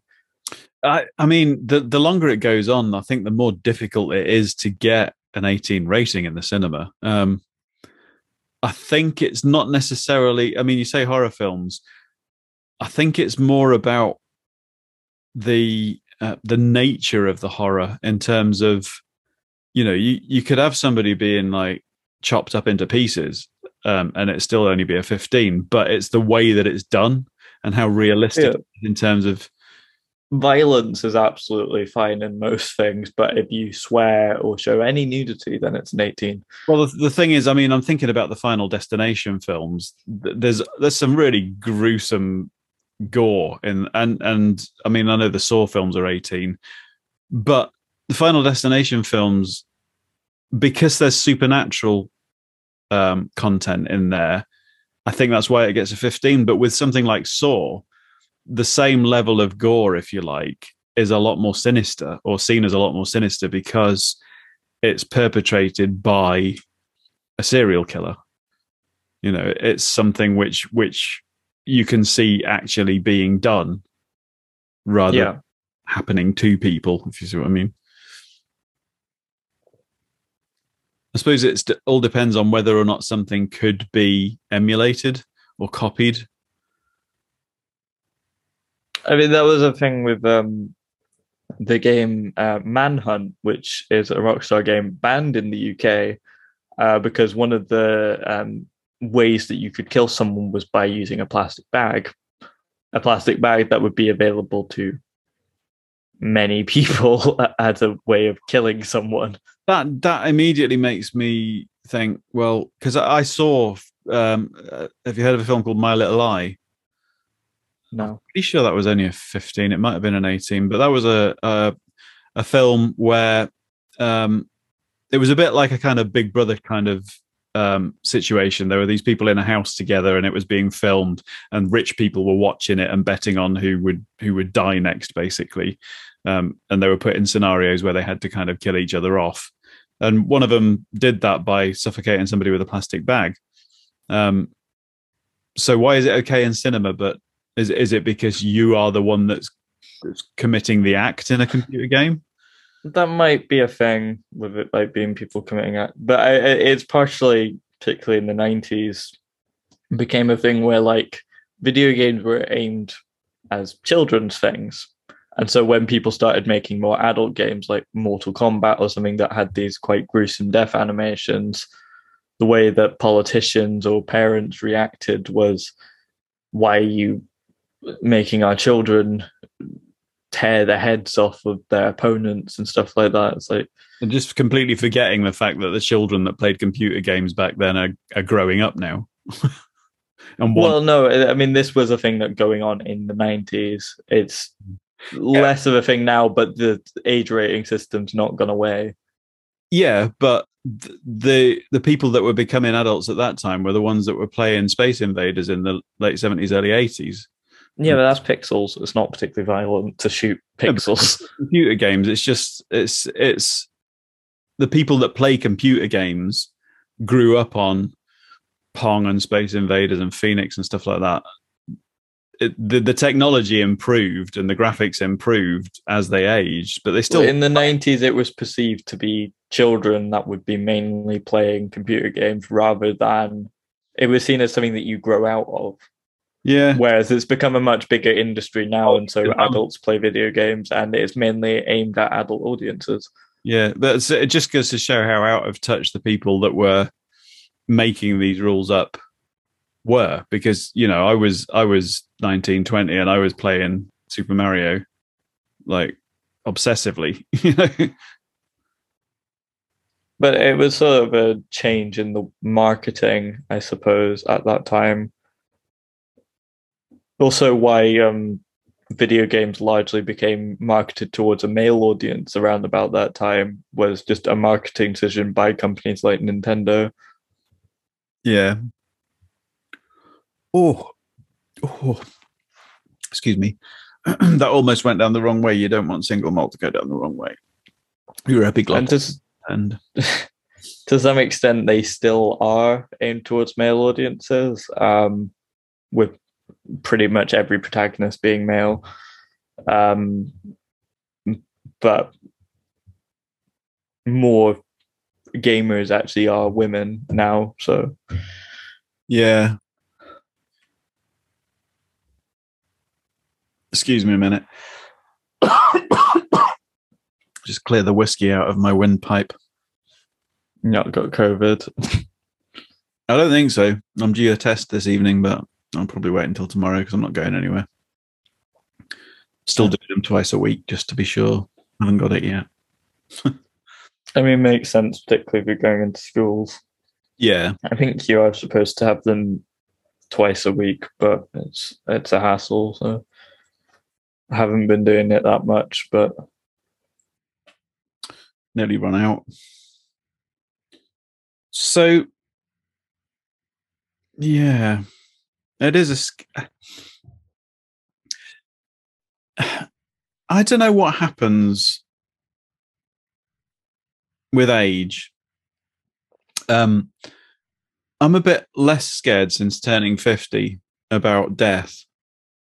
And I don't know why that is. Up until uh, 50 seems to be, for me, I mean, maybe it's psychological, but it just seems to have crossed a threshold for me where I give less less of a shit about it. It's like it's almost like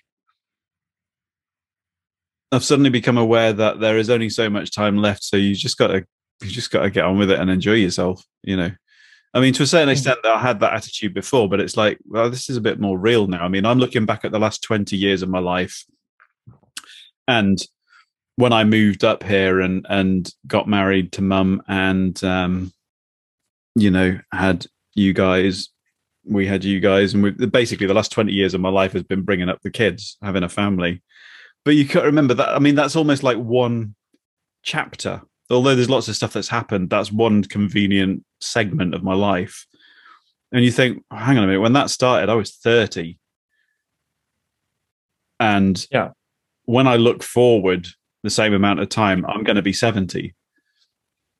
So this next 20 years is almost like this is my this is my career chapter. This is my bringing financial stability for old age chapter, you know. Yeah, I, I guess it's to this point where you've reached an age where typically you've only got 15 to 20 years until you'd be retiring. I mean, you might not retire. A lot of musicians keep doing stuff even after they officially retire. Yeah, um, I think I think it's more a case of probably just kind of slowing down. Yeah. and just doing but, things that you enjoy from that point but you've got to you've got to get yourself into a financial position to be able to do that and not be yeah.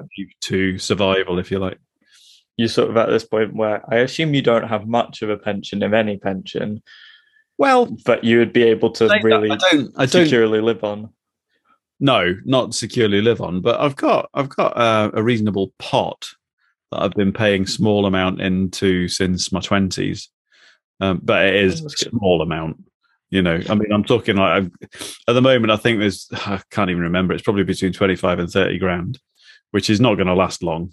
You know, um, but Sorry, I really need to piss. Um, so I might, oh. if you want to take like a break in the recording to oh. edit that out, or you can keep talking. Yeah, that's not going to happen, is it? I'm going to pause my recording. Oh yeah, but I'm not. I'm not going to pause mine. I'm going to edit it out afterwards because otherwise it might start encoding and stuff and things. Oh no, We're fine. No, I'll just go. I'll pause, it, I'll pause it. And we're back. Only they can't hear me because they don't have their earpiece. Oh, now they do. Are you still recording? Uh, I've just started again. I did pause. Oh, okay. I have started again. Um, I won't have to edit that because I just paused it and it'll continue now. Uh, I mean, it'll sound shit, but it'll kind of fit with the rest of the episode, I suppose. Kind of. I don't know. Okay. We must be entertaining sometimes. I do listen back to these, you know. Do you? Uh, a bit, like not the whole thing, but yeah, I'll go into it a bit and like for maybe ten minutes or so. Sounds all right sometimes. I assume so. I mean, some people seem to enjoy it. I do wonder though whether or not because I don't have local um, backups of of these podcasts. So if the podcast provider server or whatever just disappeared, they'd all be gone. I should I should download some backup copies, shouldn't I? Well, it's uploaded to YouTube, and yeah, that's true. Various places. My my um, my podcast though isn't. Oh, okay. So I should maybe download those just in case, just in case Anchor decides to go tits up, as it were. Yeah. So um, yeah, age. Oh yeah, the thing that I got onto with the age of consent either and the age at which you kind of need knowledge of sex and various things around that, uh, including like contraception. Um, it was a, thing on Twitter, some twat posting that the Scottish government was sending out um, questionnaires um, aimed at students. I mean, they'd posted it misleadingly, saying that it was um, I think P5 to S6, whereas the questionnaires were only aimed at S4 to S6, which for people who aren't in Scotland is um, about 15 to 17. So people who could reasonably be having sex at that point. Mm-hmm. um, about whether they've ever had sex, whether they use contraception when they have had sex, um, whether in the last year or ever, you know, mm. um, that sort of thing. And this sort of thing where, for some reason, at that age, I mean, kids know about sex at that age, whether or not you teach them or not. It's about learning in a healthy way. Yeah. That means that you stay safe. Mm. But that it's sort of treated. Don't fart. At least I can't smell it. Mm. But um it's been a while since I've let one of them rip on. Sorry, I'm totally trashing your train of thought. What were you saying about sex?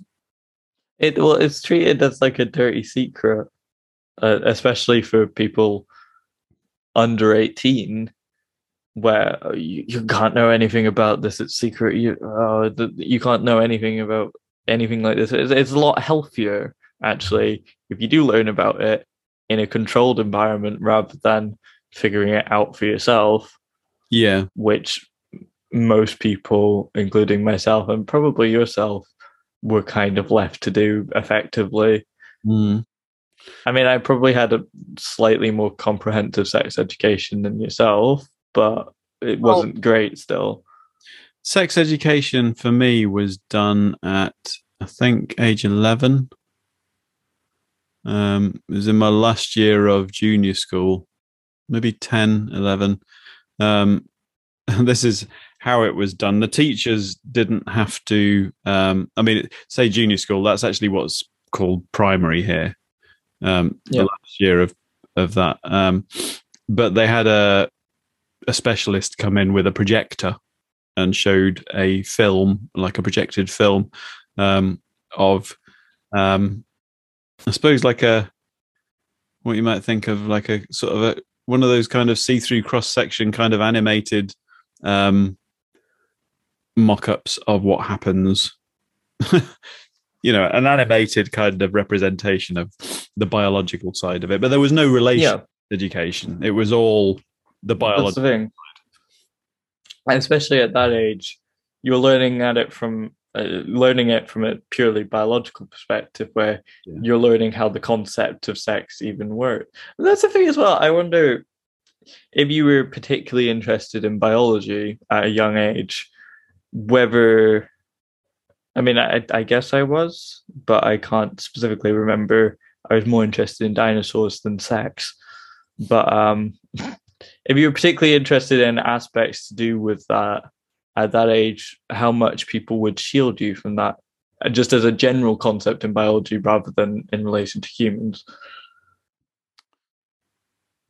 yeah um i don't know i mean it is a generational thing i think and i wonder obviously there there are the unhealthy aspects of such a widespread availability of porn nowadays but i i wonder whether or not that uh, obviously the the fact that we have relationships education now is I wonder if that's necessitated by the fact that there is easy access to the physical representation side, but in a non-realistic way.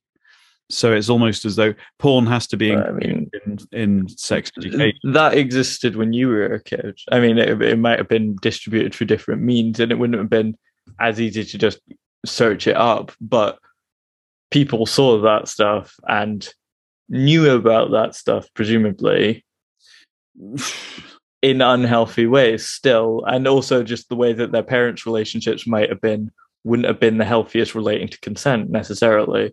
Because porn wasn't available in the way that it is now. Not not not that I mean not online, but the censorship was such that you could not see the act of sex being represented uh, like they're not represented you could you could not um you you weren't penetration wasn't legal it wasn't legal to show penetration in in magazines or videos really really yeah um the very few publications where you might be able to um, tell that that's what's happening had to have like a black circle printed over the actual place where it was happening. So it was obvious what was happening, but they couldn't show it.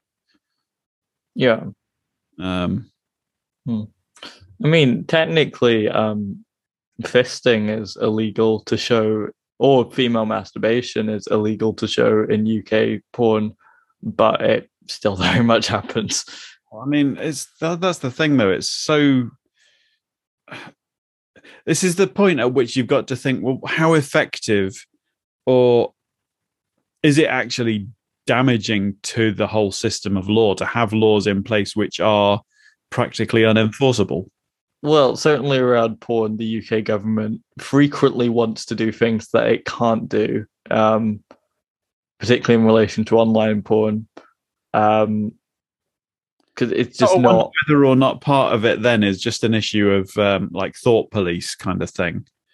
Yeah, they, yeah, it's the sort of thing. It's sort of like, well, if people are people doing- are gonna find that like anyway, you're not gonna be able to get rid of it on every site. It's the, better that it's on the mainstream sites that do actually stop. But then, to the some extent, the fun- some... function of that law then is not to prevent access; it's to create guilt.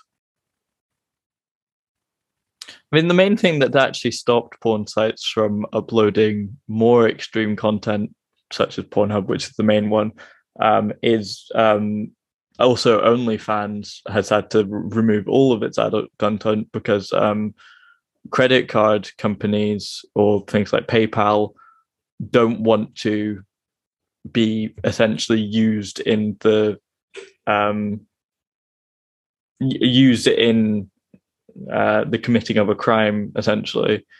Mm. And so they've threatened to pull out, which is the main thing that's sort of stopped. Sorry, you just said that at the wrong time. I'm just taking a mouthful. I had to swallow rather quickly. wow. So mature in your old age. I don't have to pretend not to be now. Hang on. No, that doesn't make sense, does it? Oh, who cares?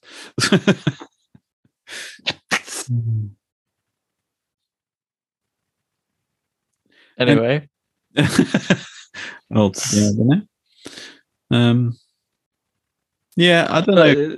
Uh, another thing that I wanted to briefly speak about mm. is something that came up um, recently. It was on the twentieth November was um, Trans Day of Remembrance, which right. is effectively, sadly, the largest um, sort of trans related holiday, I suppose, or event pretty much every year.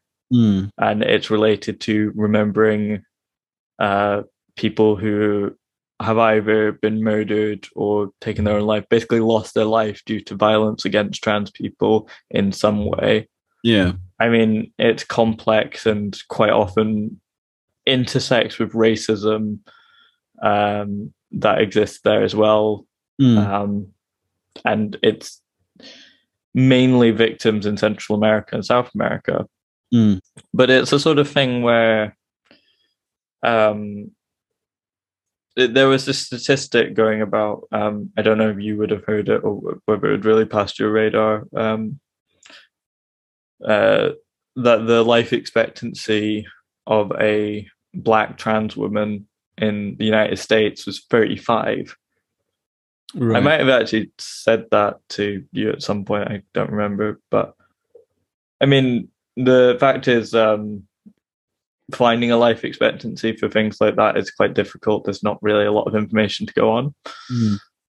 Uh, the the actual statistic was um, from which various versions have span out from um, is that the average age of a black trans woman murdered in the United States was 35. Yeah. Um, however, it's the case where most murder victims are in their 30s. It's just kind of a case of that's the average age.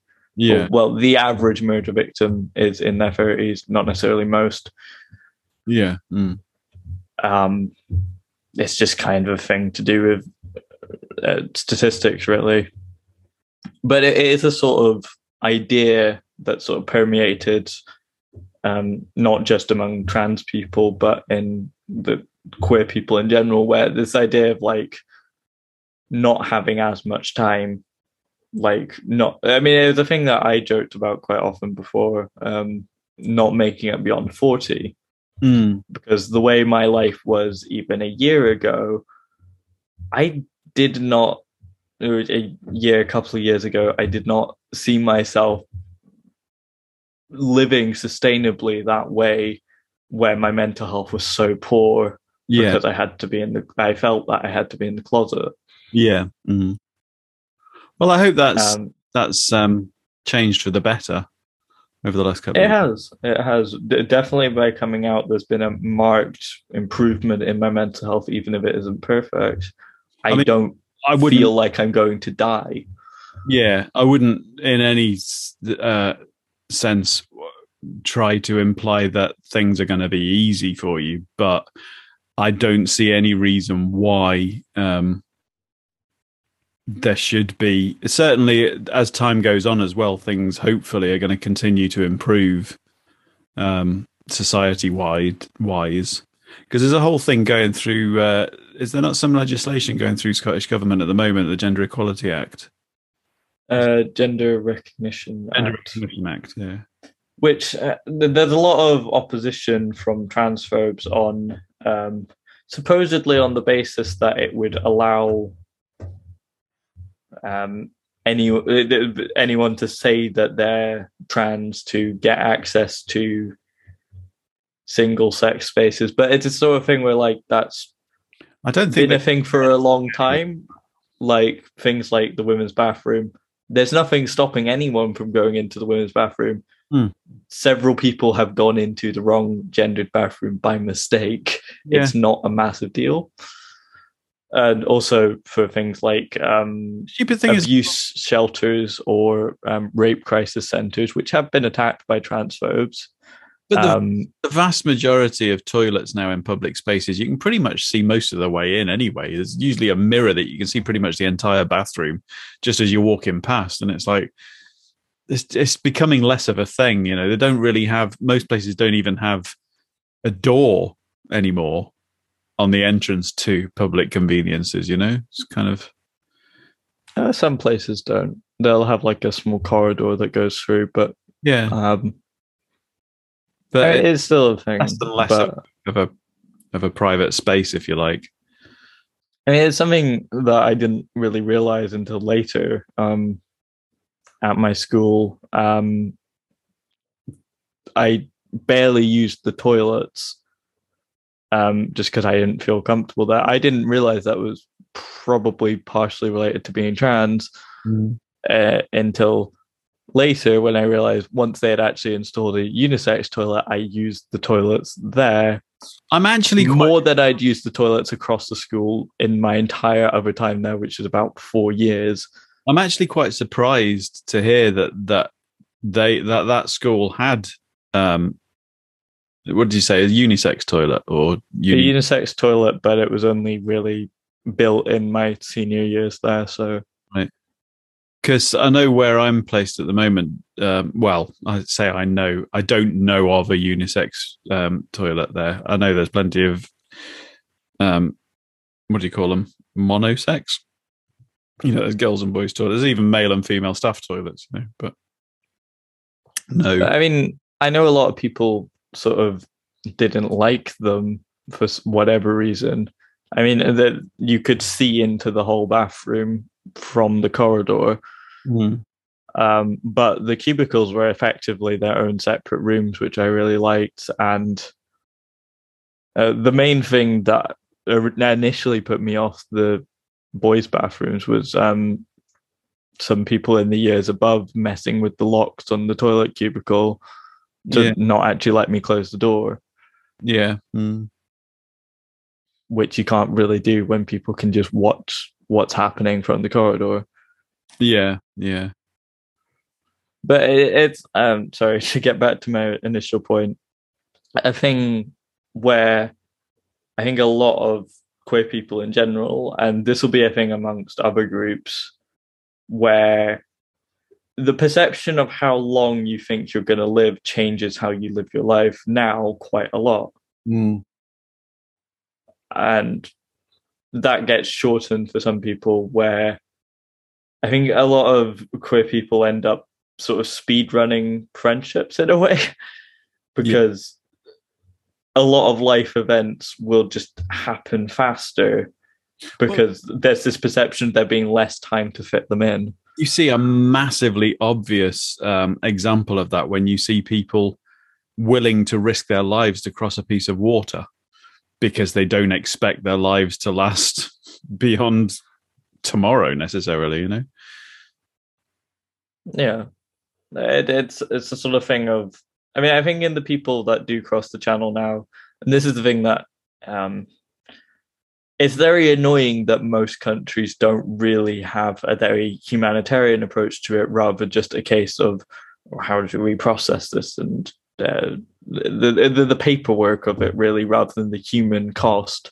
Mm. And also things about like deterring people smugglers. It's sort of like, well, if you provided safe passages, they wouldn't be necessary. This is the thing. What's really annoyed me that I'm really noticing it now is that every single interview they're talking about the criminal gangs, and you're like, well, there's an easy way to get rid of them.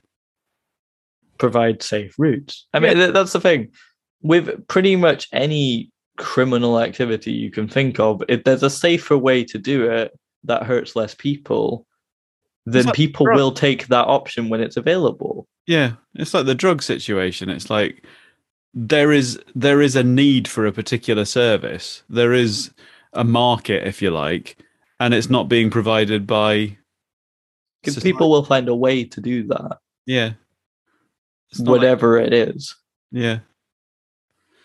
It's just it will be less healthy and there'll be it'll be attached to other criminal activities that are far worse and reasonable to dislike things like organized crime around like murder with like the, sort of people that would sell drugs sometimes being involved in other criminal activities. It's all like well if you could legally sell drugs then this wouldn't be a problem you know, I'm, I'm, gonna i'm gonna slightly change the subject I, I, think we're probably coming towards the end of it but um, age um, something that struck me i've had i don't know if you know but uh, you saw me on tuesday didn't you after a particularly bad day at school yeah I don't know if you know, I took a mental health day the next day. I didn't sleep at all Tuesday night. I got about two hours sleep. I say I didn't sleep at all. I got about two hours sleep. It was obvious to me that it wasn't safe for me to drive um, the next morning. And I spent, I had a bit of a breakdown on Wednesday. I was pretty much in tears half of the day. But I bounced back. Thursday was actually a really good day. But um, long and short of it, I'm struggling big time, or I have been struggling big time with levels of support and stuff. It, to cut a long story short, one of the things during this process of looking at the situation um, that occurred to me was my support staff that are supposed to be mentoring me and helping me to to become a teacher, if you like. Um, the gap, the age gap between them and their pupils, and well, actually, the age gap between them and me is more than three times the age gap between them and the pupils that they teach. Because like they're in their early twenties. Yeah. Like and that you know, that that is that is weird to me that that they, you know, they're in their third year of teaching in a secondary school and they are three times nearer to the age of and it's it's weird. It's like age. In some ways, you get wisdom and experience, life experience, if you like. And there's the whole thing that you know. Obviously, I've lived so so much longer, but and I've also brought up teenage kids. Well, you weren't teenagers all the time, but you know what I mean. All of that is kind of irrelevant when it comes to actually being in the classroom, especially when you consider that when I was at school, the slipper was still allowed you know, and the stuff that I'm teaching is not only from a different country but an entirely different curriculum. You know, it's everything that I taught I that I teach now is is completely alien to me. If you just look at what I learned when I when I did music O level, it was all theoretical. There was no practical. It was all just learning about theory and dead composers. That was what music was as a as an exam. Um, so a really uninteresting way to learn about music for most pupils. Yeah, I mean, it kind of yeah, it perpetuated that that situation now which see one of the things i i find difficult is that most of the kids i'm teaching see when i went into senior school i was pretty much grade 7 grade 8 on two instruments. Um and the only reason it's not because i we had money. The only reason is because my mum was a music teacher and she taught me. Um but now the only way to be that advanced musically is to pay for it is to have parents who can afford to pay for it. So it is in the hands of the elite now. Even to the point where you know the, the top london orchestras the professional orchestras they don't pay enough for people to live on. I know people that are in them and they are they really struggle with mental health and everything because they just cannot afford to to live so the only way that you can be in that world now, that that elite musical world, is by having enough money to support yourself to do it for the fun. You know, you can't get yeah. into it from where most people are. Whereas orchestras in, say, Berlin or Vienna would pay a decent wage to how did we get from age difference into into orchestra age uh, wages? Well, I mean, it's sort of talking about the way that you view your life in general and uh, your progress. Yeah. Into a career, if, if that isn't even a relevant relevant term anymore. Mm. Anyway, I suppose we should be winding up soon, shouldn't we? I think Mum wants to talk to you. I mean, yeah. not specifically. It's just because she hasn't seen you for ages. So. Yeah. Um, I mean, we could go on talk about the distinctions between the Bronze Age and the Iron Age and all that, but I doubt um, you'd have much to really go on there. it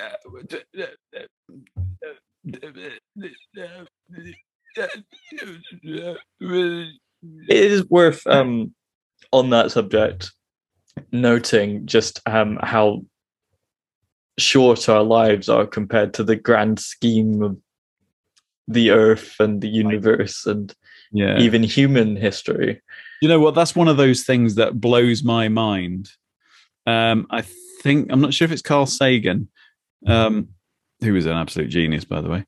Um, but that idea that how infinitesimally unlikely it is that we find ourselves in that tiniest sliver of a microscopic amount of time. When you take the the age of the universe and the age of the planet but the age of the universe and you think how infinitesimally small this window of our lives is how incredibly unlikely it is that we find ourselves in that moment in time right now.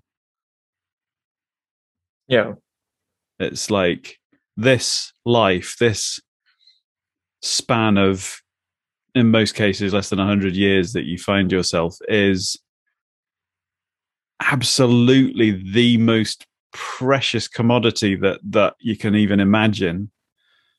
And most people spend it frittering it away on worries and anxiety about stuff that really doesn't matter because you know in a few millennia the, the whole human race might not even be here.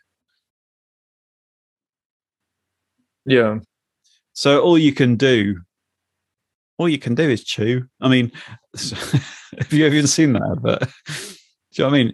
It's like just stop worrying and enjoy life because it, it's something that you appreciate when you study um, the history of evolution and um, you the sort of geological time you're talking about in terms of that, yeah. where most of the time even biologists look at is about from 500 million years ago to now Yeah. Whereas the Earth's been around for about 4.5 billion years, 4.6 billion years.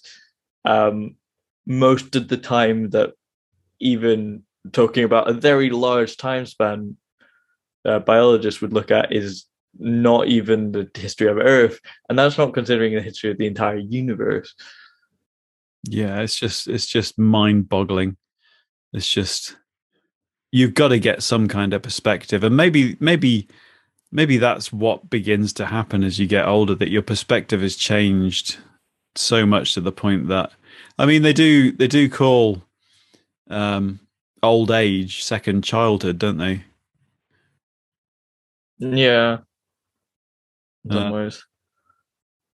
I, I think I think it's freedom really at a certain age where you're not having to work ideally um, and so you can go travel you can go explore your interests in a way that a lot of people don't during their career or i mean it's a thing this idea of life is kind of dying out even in terms of even if you can't afford those luxuries that to a lot of people i think as long as you are able to eat and live and be relatively comfortable. You come to a point where you just learn to live within your means and accept the way things are because you you know if you know that you've only got a few years left in you what's the point in fighting anymore? And this is why i suppose revolutions and protests and that are very often peopled by younger people because they have so much more left to fight for in their lives if you like. Um, I know you get you get older people now present at things like Extinction Rebellion protests and stuff like that, and that's admirable. But the majority of the protesters are younger. Well, that is something that I did want to mention um, on this topic in a couple of ways. The Home Office. Um, so, two things on the subject of um, the laws against migrants coming across the channel and things like that, the Home Office has new powers to basically um, strip citizenship from people in the UK without notifying them. They already had some powers to do this, but now it's getting even more extreme um, which is sort of a precedent set by, if you remember the case of uh, Begum. Yeah, I was thinking that. It was like at that point, who, when was... she was 15, went to Syria. Yeah. Um, to join um, Islamic State, which it's a sort of a thing where, like, you can't really be sure at that age whether you really have the ability to really appreciate the gravity of that. Well, at any age, if you get radicalized, it's kind of how in yeah. control of your own actions are you? But certainly at that age, yeah. And then the UK government breaching international law to basically not let her back into the UK to process her. Uh, so I think she's now in the Netherlands. Yeah. Um, but yeah, that's another thing, and also the which I've mentioned before, um, the laws against protest, where essentially um, you can be arrested for protesting if it's considered to be a disturbance, or even like a noise disturbance. Yeah, yeah. If it's considered to disturb anyone in any way, the government can choose to basically make your protest illegal so basically, the right to protest has been removed. Uh, effectively, yeah. As long as the government does not want you to protest, which in the case of things like Insulate Britain or Extinction Rebellion, um, you do not have the right to protest mm. in the UK anymore. Um, it, it feels kind of insane, but it's sort of a thing where in the UK, if you have a parliamentary majority that's significant enough, which Tories currently do, because there's no constitution effectively, there's like four documents that are roughly a constitution, but they can be changed very easily. Um, there's nothing to stop things like this from happening very quickly.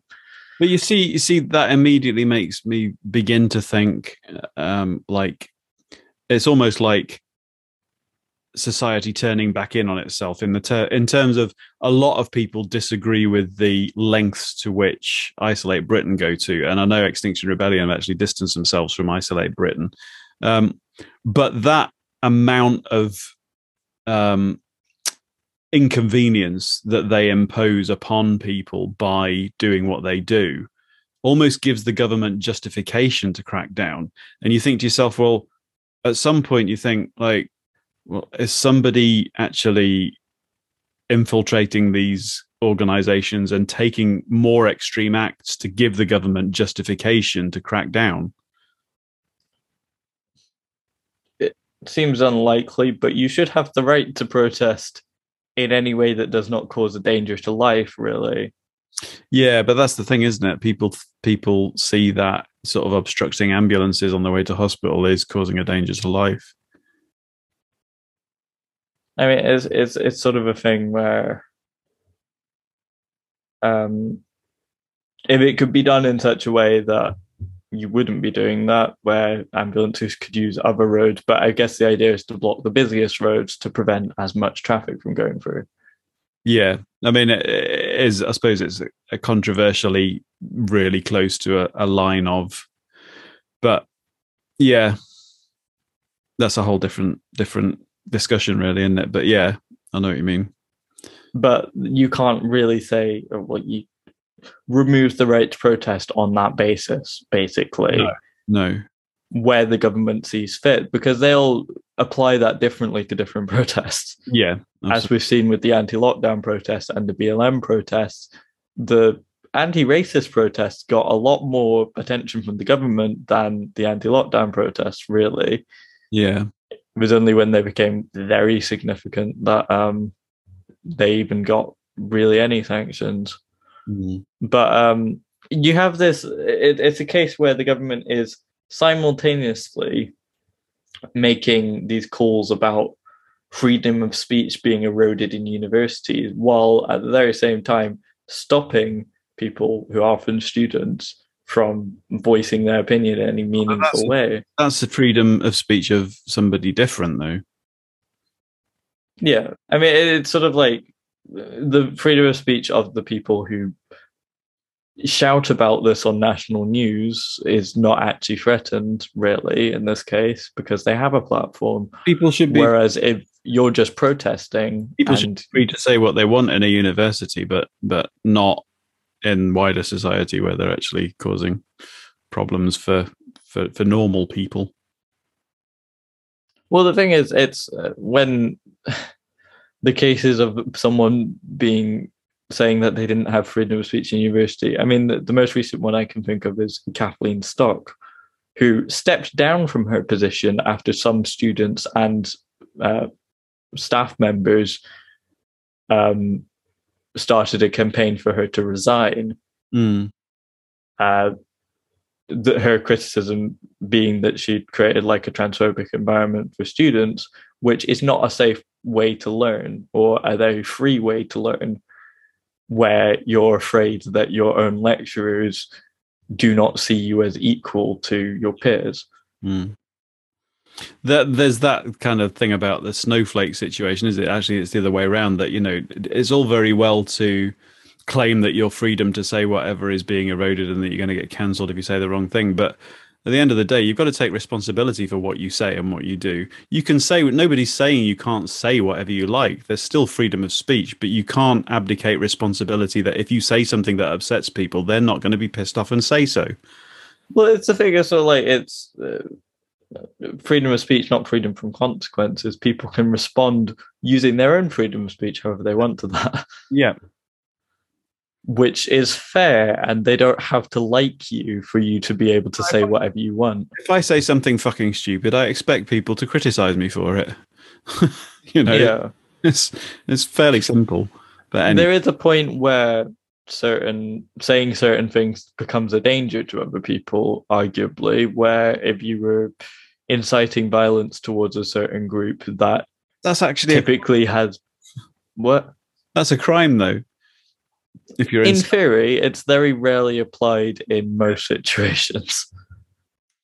Yeah. But. Because most people are careful enough to be vague towards certain groups rather than give specific threats. Yeah. Anyway, I think we should be winding up. Yes. Okay. Um, um, but yeah, I think we've covered the subject of age for the most part. Yeah, along with lots of other things, but uh, such is the way of breaking bollocks. So, um, yeah. are you going to do the thing? Sure. anyway, I have been Fireball. And I have been the Orbiter. That's, you know, that's weird that at some point I am going to say I have been the Orbiter for the last time. That's depressing. And this has been uh, episode 80 something of uh, Breaking Bollocks Age. Bye. Bye.